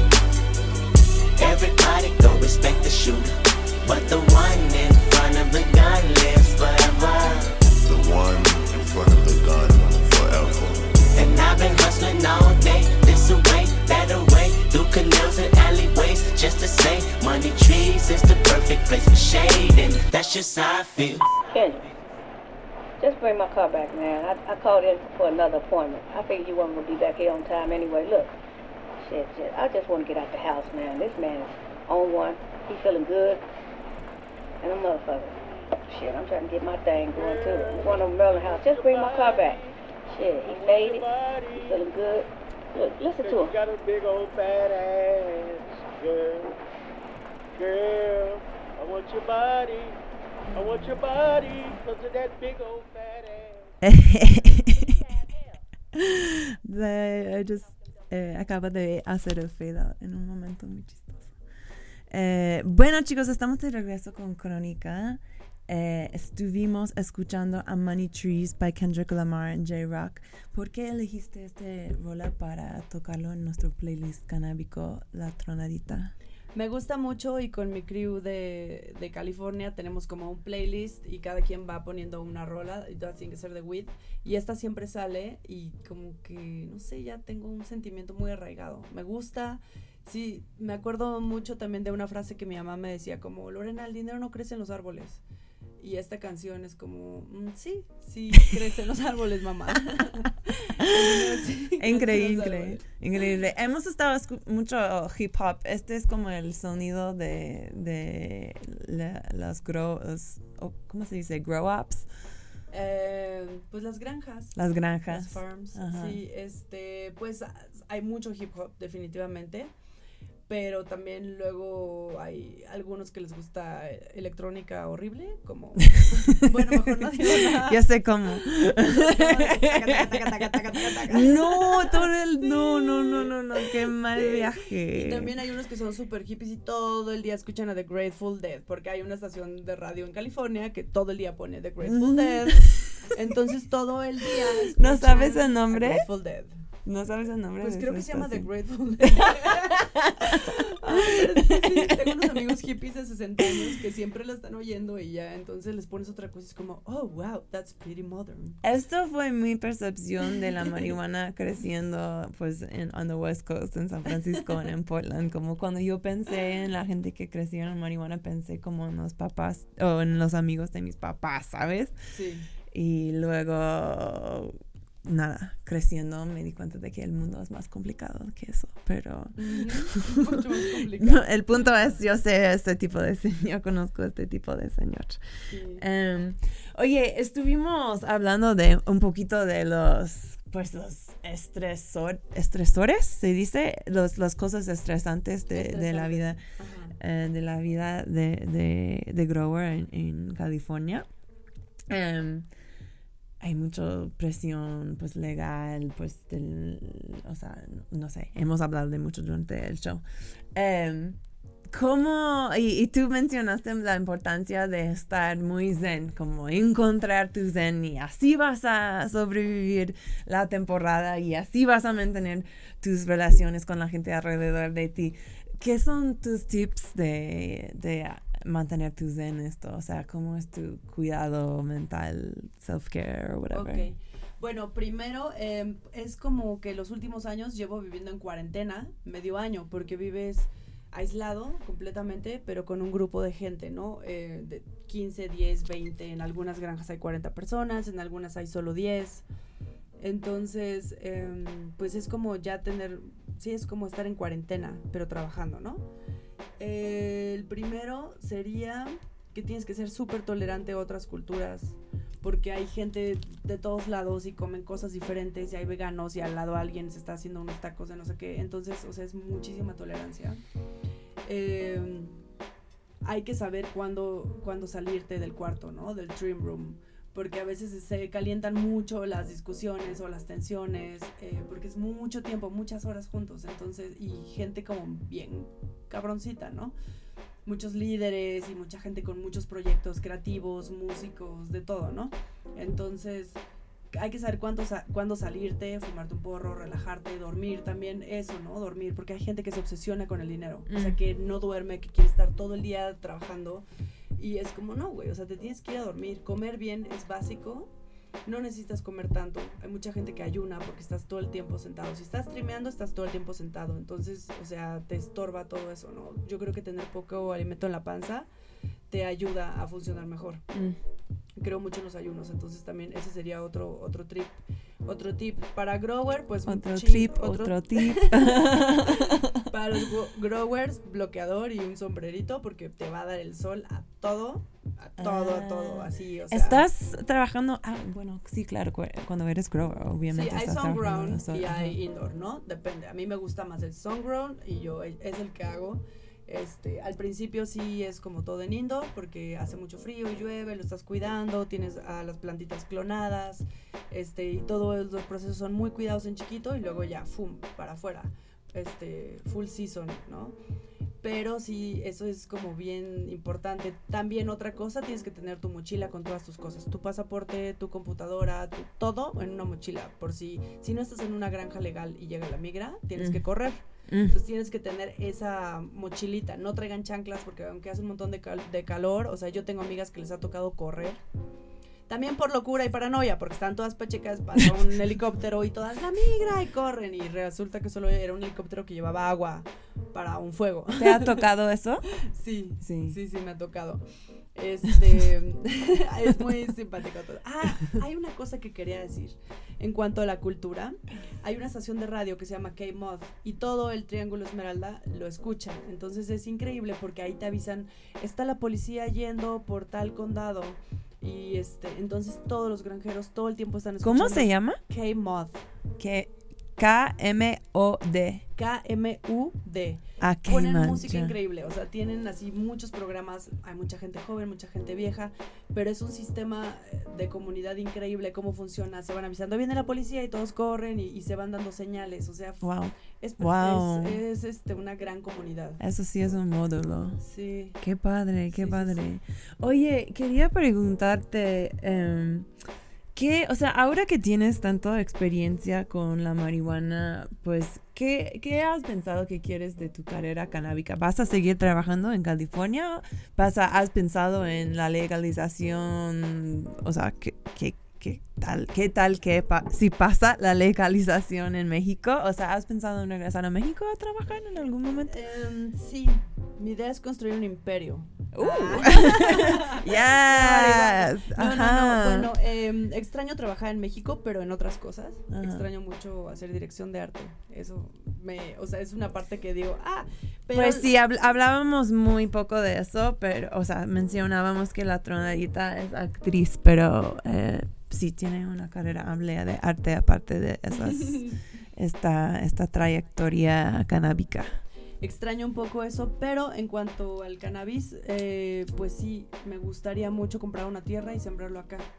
¿no? Obviamente, pues necesitamos que pase muchas cosas. O sea, en California quiero seguir yendo algunos años, pero ir como subiendo y subiendo y subiendo. O sea, ya haciendo negocios, invirtiendo, ¿no? Consiguiendo otro tipo de, de pues sí, aprender, o sea, crecer, crecer mucho. Ajá. Y este... ¿Piensas en pasar como todo el, el año ahí en algún momento? No. No, no quisiera. Quisiera Ya. ir como por temporadas. O sea, si se diera la oportunidad de tener una granja allá, no estoy tan segura de que lo haría. O sea, me gustaría ir aprendiendo más, creciendo más, haciendo otro tipo de negocios, pero aprender todo para hacerlo en México. Yo quisiera hacer tener una tierra y crecerla aquí y a- darle un enfoque completamente medicinal, ¿no? O sea, hacer gotas, este mm, cápsulas, CBD, todo eso me gustaría hacer más como los procesos, pero pues ahorita es muy difícil porque está el narco, no puedes nada más ir y comprar una tierra y sembrar mota, o sea, hay muchas, muchas cosas que tienen que, que ir cambiando poco a poco, este, no creo aventármela otra vez así de tener un indoor aquí en México. Ya. No, no sé. Quisiera que toda la ley se fuera regulando para poder ir haciendo eso, pero pienso invertir en, en la medicina. O sea, creo que eso es a lo que quisiera llegar. Qué chido. Y pues pensamos que, bueno, no sé si puedo adivinar eso. Y, eh, y ves, perdón, oh my god, oh no, amigas. Eh, no, lo que te iba a decir, si fue, si has metido a leer mucho de la legislación que ha sido propuesta este año para México, como los, pla- los planes más recién. No, la verdad no. No me, no- he. Este, no Está he, bien, no he está bien. checado mucho, la verdad. O sea, como que es uno, una de las socias que tengo para esto que queremos hacer es abogada y ella se encarga mucho más en esas partes Ah, y cool. así. Yo la verdad no estoy tan metida. Ay, Yo qué bueno metida- tener pareja Sí, abogada. Es, es increíble, es una abogada que conocí allá, este, de Trimmer, y como que fue de, yeah, vamos a hacer esto, ¿no? Es una idea como, o sea, estamos ahorrando para comprar la tierra, este. y Ay, todo qué esto. bueno. Estoy muy Ella emocionada que parte. tengas eso. Te voy a visitar. Y a ella le gusta que yo conozca esta parte, que es más como, a mí me gusta más el trabajo con la tierra, con las plantas, con estar ahí, arreglarlas, cuidarlas, este, investigar cómo funcionan, o sea, como una parte más científica. Y también trimear me gusta mucho, es como un estado de meditación. Hay gente que lo odia, a mí me encanta. O sea, yo me pongo podcast y entro así en, uh, te vas en toda tu vida, presente, pasado y futuro. O sea, es como una planta que pues te, te da mucho, te da mucho, mucho sentido. O sea, estar ahí nada más como... Y son formas simétricas, que constantes, ¿no? Es como un loop, es como un estado meditativo realmente. Oye, ¿y, y tus podcasts? Aquí es... qué moñoño. Pero sí me da curiosidad a saber a qué escuchas mientras Hay uno que primeras. me gusta mucho que de- es de Diana Uribe, que es una historiadora colombiana y te cuenta toda la historia del mundo, pero padrísimo. Entonces tiene 33 capítulos de la historia de Rusia, 32 de la historia de México Wow. y es muy buena y es súper entretenida. Y me gusta escuchar audiolibros, también me pongo unos de, pues no sé, gurús o de este Slavoj Zizek, como de filósofos, pensadores. Este, a veces me pongo de astrología. Cuando vienen las lunas, ahí se sienten súper intensas, sobre todo la, Wow. la de octubre y noviembre son gigantescas y es como toda la gente está festejando porque ya le salió la cosecha, se hacen unos fiestones y rituales y todo, entonces como que ahí me pongo muy astrológica, mis podcasts cambian. Da- con la luna. Con la luna. Este, ¿Qué más? Pues música, mucha música. Ya. Mucha, mucha, mucha música. Sí, pues hemos notado, este es un buen manera, un buen momento para presentar otro de tus rolas. Este es I Wanna Smoke with Gangster Pa y Psycho. ¿Qué te gusta de esta canción? Me pone muy chill. Este me hace chill, sexy. Perfecto, pues vamos por esa vibra. Estás con Crónica y ahorita regresamos.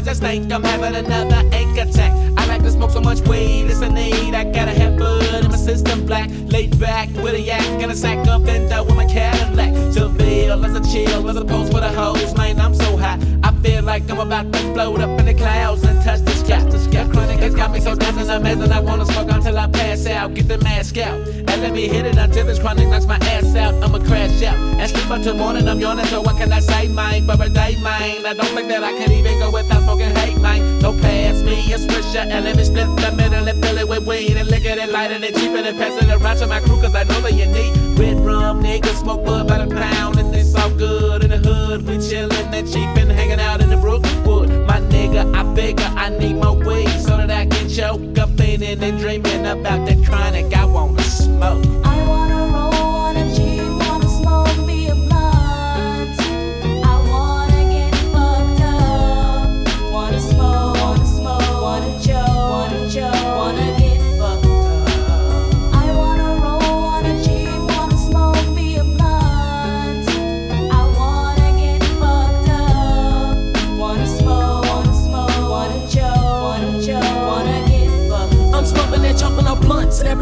Cause psycho acts that way. The chicken is making me wicked and paranoid. I've gotta have that hate coming up out of the ground. It's about a pound and I'm gonna get so high. Pull out my papers and then other papers and sit back and let my brain fry. Nothing, no sex, no it's in my chest. My nigga and I feel like I'm finna choke. Blow me a gun unless it's a bomb. My nigga, let's fill our bodies with smoke. I'm falling in love, I'm feeling that bug. Cause we finna party and get so up. I don't know that night, cause if at the time that we finna ride and get fucked up. Let's grab us some brew, now that's what we do. We slanging and banging up on the main strip. I'm getting so high, I cannot deny. I'm starting to think some crazy shit. We rolling so clean, I'm hearing sirens. A nigga like me is so paranoid. I roll down the window and at the end of those crooked ass cops. We trying to avoid. Keep rolling the weed, you know it's a need. My nigga, I'm full of that Mary Jane. Cause it's the most wanted, and I'ma stay blunted until I feel like I'm going insane. Keep rolling the and stay of that reefer. And come with this dope. Get in your ride and leave to the side, my nigga, cause you know that I wanna smoke.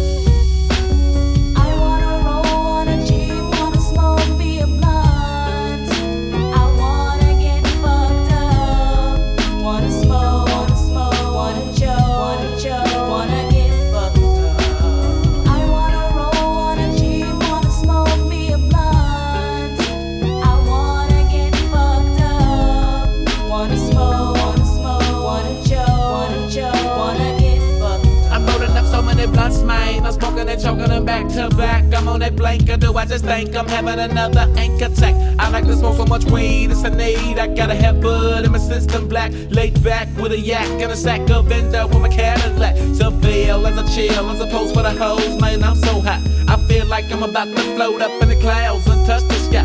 The chronic has got me so dazed and amazing. I wanna smoke until I pass out. Get the mask out and let me hit it until this chronic knocks my ass out. I'ma crash out and sleep until morning. I'm yawning, so what can I say, mine? For a day, mine. I don't think that I can even go without smoking, hey, mine. So pass me a swisher and let me split the middle and fill it with weed and lick it and light it and cheap it and pass it around to my crew, cause I know that you need red rum, nigga. Smoke bud by the pound and that's all good in the hood. We chillin' and cheapin', hanging out in the Brookwood. My nigga, I figure I need more weed so that I can choke. I'm feeding and dreaming about the chronic. I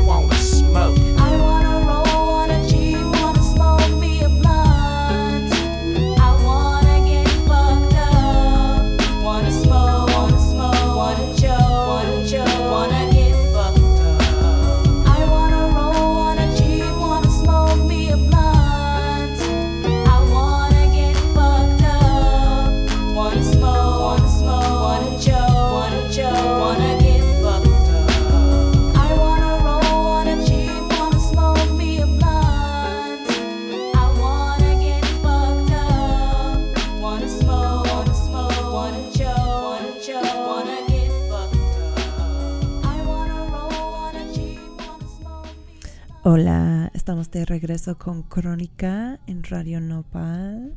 Yo soy tu host, Kat Donahue, y estoy aquí hablando de lo que es trabajar en el gabacho, en la marihuana, como una mexicana. Ha sido súper interesante. bebé. Eh, o sea, yo, yo soy de California y la verdad me has enseñado mucho de, de mi estado eh, preferido hoy. Gracias. Gracias, gracias a ti. Sí, es muy interesante estar por ahí. Eh, ¿Cuándo regresas? Está cambiado, es- o sea, las cosas son raras por el COVID, ¿no? Sí, está todo raro por el COVID y justo me dijeron mis amigos que ya hay un poco más de gente que tiene porque bajan a San Francisco, venden todo y cuando suben ya lo traen, ¿no? Pero ah, se había mantenido bastante bien. Me voy en un mes exactamente y pues si no hubiera pasado todo esto me hubiera ido en, jun- en junio, ¿no? Pero está bien, también no tengo tanta prisa. Este es un muy buen año. ¿Sí? Para eso. para, el Para todo lo demás es una resto, mierda. Para todo el resto, no tanto, claro. Em, pues chido. Oye, eh, yo había prometido a nuestros escuchantes que nos regalarías con unos consejitos de, o sea, para la gente como yo, o sea, yo soy la, en este caso yo soy la gente, pero para todos y todas que han empezado a, a sembrar mota en esta cuarentena, que yo creo que somos varios, Sí. o sea, unos tips super beginner, básico, si, si voy buscando crecer unas plantitas de marihuana. Ok, bueno, el primero es super cursi, pero es muy, es que es muy importante, o sea, es como un bebé, entonces tienes que tratar de moverlo y de, y de sentir algunas cosas, ¿no? Sobre todo si tienes una o dos o tres. Por ejemplo, una cosa muy importante es que tiene que tener 12 horas de luz. 12 horas. y 12 a horas. veces los- las tenemos escondidas o de una ventana y empieza a bajar la luz o el sol se va para el otro lado. Entonces, en ese momento la sacas y la, y la vas moviendo a que le vaya dando el sol. O sea, 12 horas de, de sol. Ay, una- quiero tomar apuntes, pero no quiero que suene en la computadora. Ahorita voy a escuchar. Se va a grabar. Pero es- si estás en casa, sácate tu papel y lápiz. ok. Y anota, anota esto. 12 horas es algo, hace una gran diferencia.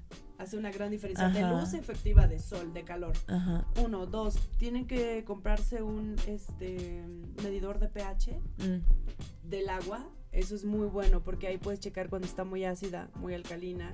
Y el La que- tierra. eh, ajá, el, el agua que le pones a la tierra. Ah. Y eso se hace también, o sea, es importante irle midiendo. Otra cosa. ¿Y cómo lo mides? Ah, pues ahí, o sea, puedes ver las tablas en internet o en los libros y Ajá. viene ahí como el pH. Digo- Es, es como una cosita que bajas y Ajá. mide el pH en el agua y hay otros de tierra. Claro, claro. Sí, perdón. em, quería decir cómo lo manipulas. O sea, eh, si está muy ácido y yo lo quiero más alcalino, por ejemplo, meto cosas a la... Hay como nutrientes, hay abonos, Ya. hay gotas. Perdón, es que no sé, o sea, cero sé de la cultivación, entonces voy a Pues, o sea, hay unos grow shops Ya. donde venden abonos y cosas así. Lo ideal es que tus abonos sean orgánicos, Ajá. pero si estás empezando, pues trata de, de comprar unos muy buenos abonos y hay algunos que son para cuando está creciendo y Ajá. otros que son para la floración. Ajá. Tienen nutrientes diferentes. Claro. Este, Qui- Quiero mencionar mi, mi eh, grow shop favorito aquí en la Ciudad de México, por si están buscando una recomendación, pero se, se llama la, la Semilla Grow Shop y está en San Diego, Churubusco, Coyacán. Búscalo. Búscalo. este, mm, otra cosa, por ejemplo, cuando llegan las plagas, eh, todos los productos que tienen NIM, el NIM es un árbol, es una planta, y todos los productos que tienen NIM son súper buenos para las plagas, para los hongos, el azufre, ¿no? Este, otra cosa que es súper importante. Ah, bueno, esto a mí me encanta. Hay una aplicación que es un simulador para crecer mota y se llama SimLeaf. SimLeaf. Entonces, Un simulador para Ajá. crecer mota. entonces tú escoges, por ejemplo, tu semilla, ¿no? Yo quiero crecer lemon haze.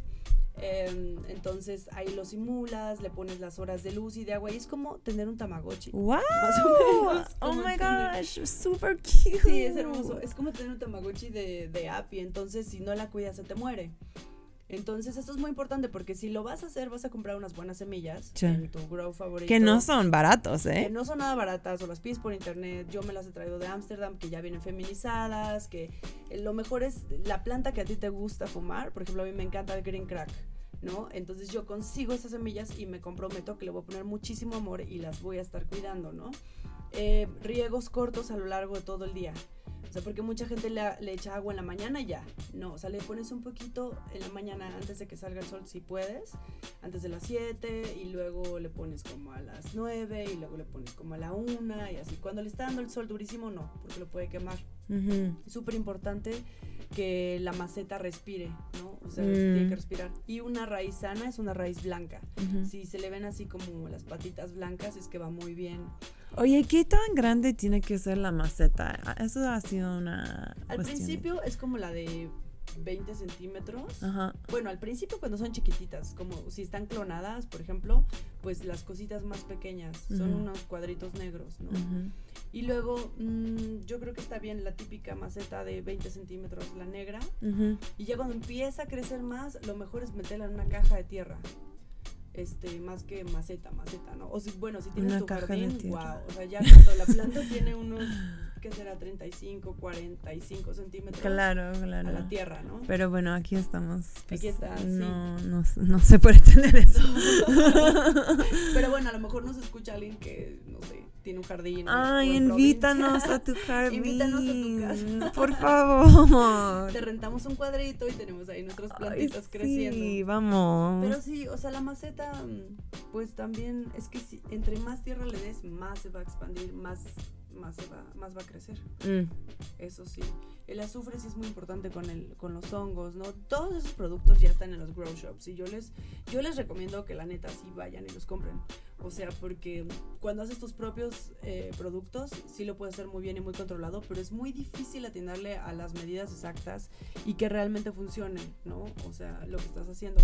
Quitar las hojas amarillas, investigar cómo, cómo las maneras de podarlas, si tú quieres la planta alta o más gordita, ¿no? O sea, todo eso. La floración, súper importante.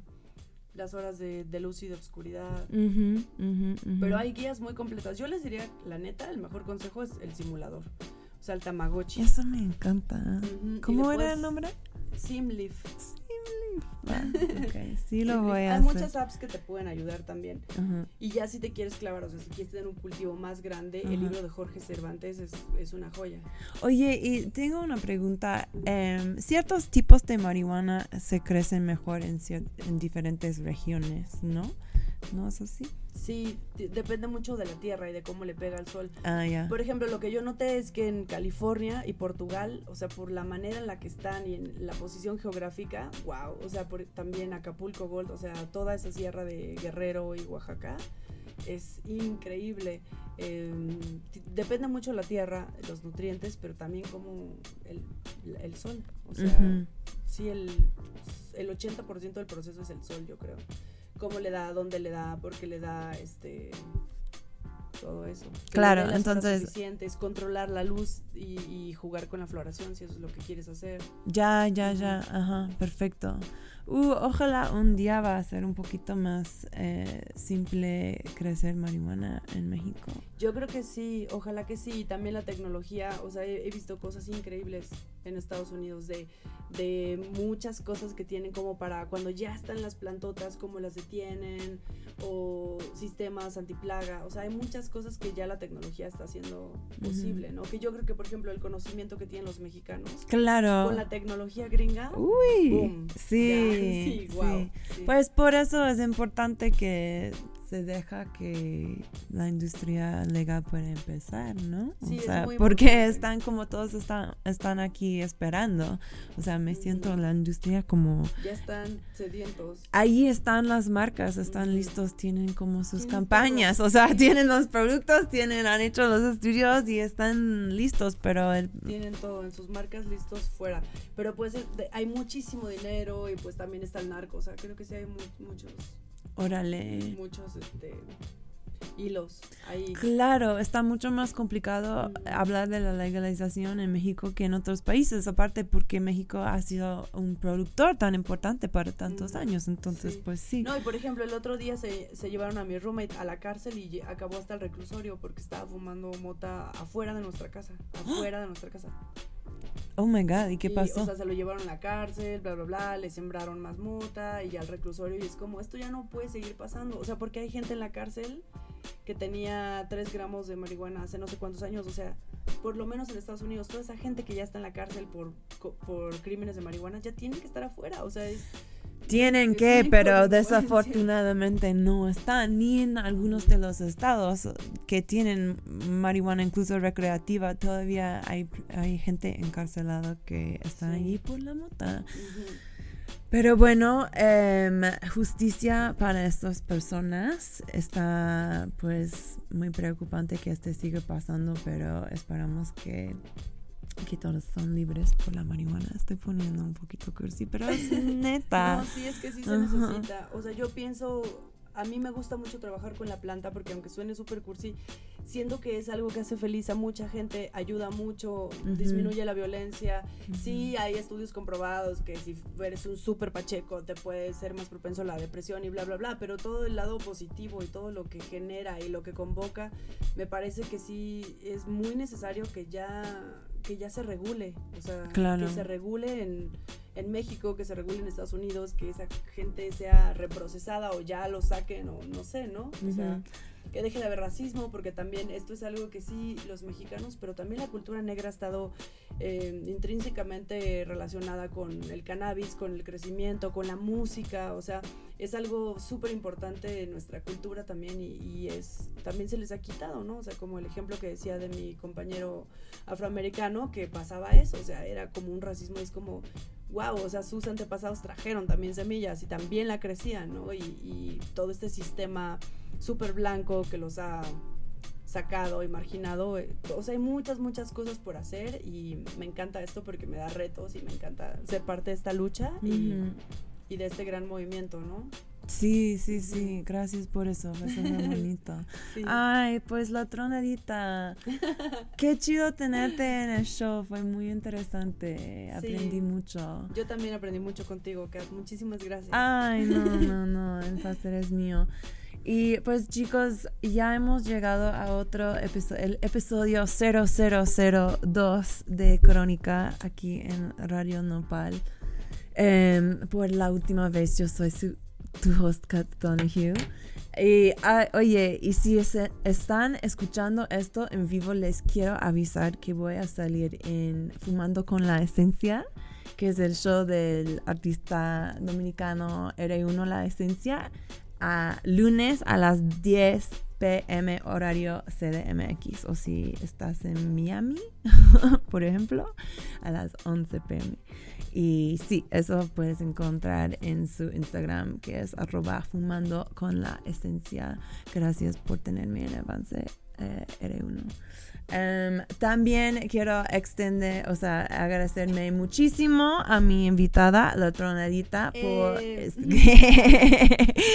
por compartir con nosotros tanto de algo que pues normalmente no se habla a voces altas, entonces pues está chido eso.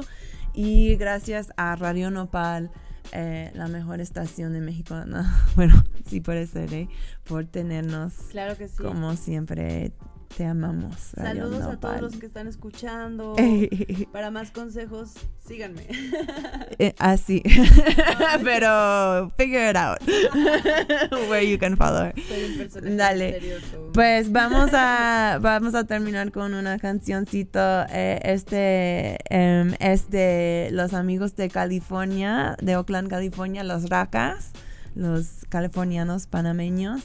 Y este es una canción que acaban de, de lanzar hace unas semanas, eh, muy chido, de, de la mota que se llama Gasolina. Y gracias por estar con nosotros. Besitos. Mua. Ah. Mua. la mira. Estaba enrolando con sus tres amigas. No le importa nada con.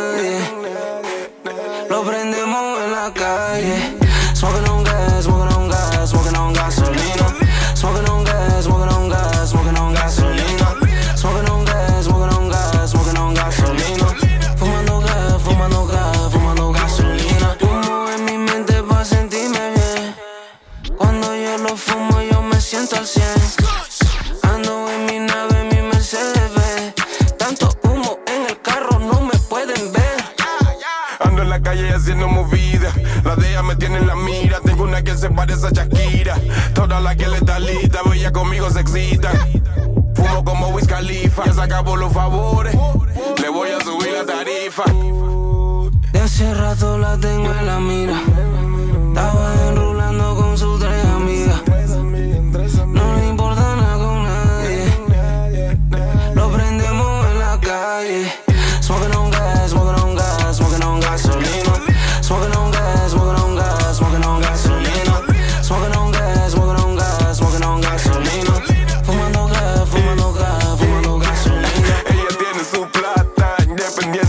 gusta fumar. La sativa le gusta enrular, hasta lo fuma con su mamá. Cuando fumamos me pongo contento, en esto somos expertos. Yo la cultivo y la vendo, tengo los mejores precios. Lo tenemos todo, celebrando con mi banda fue un parrandón. Soy el que enrola más rápido, fumando el Cali Kush Platinum. De hace rato la tengo en la mira, estaba enrolando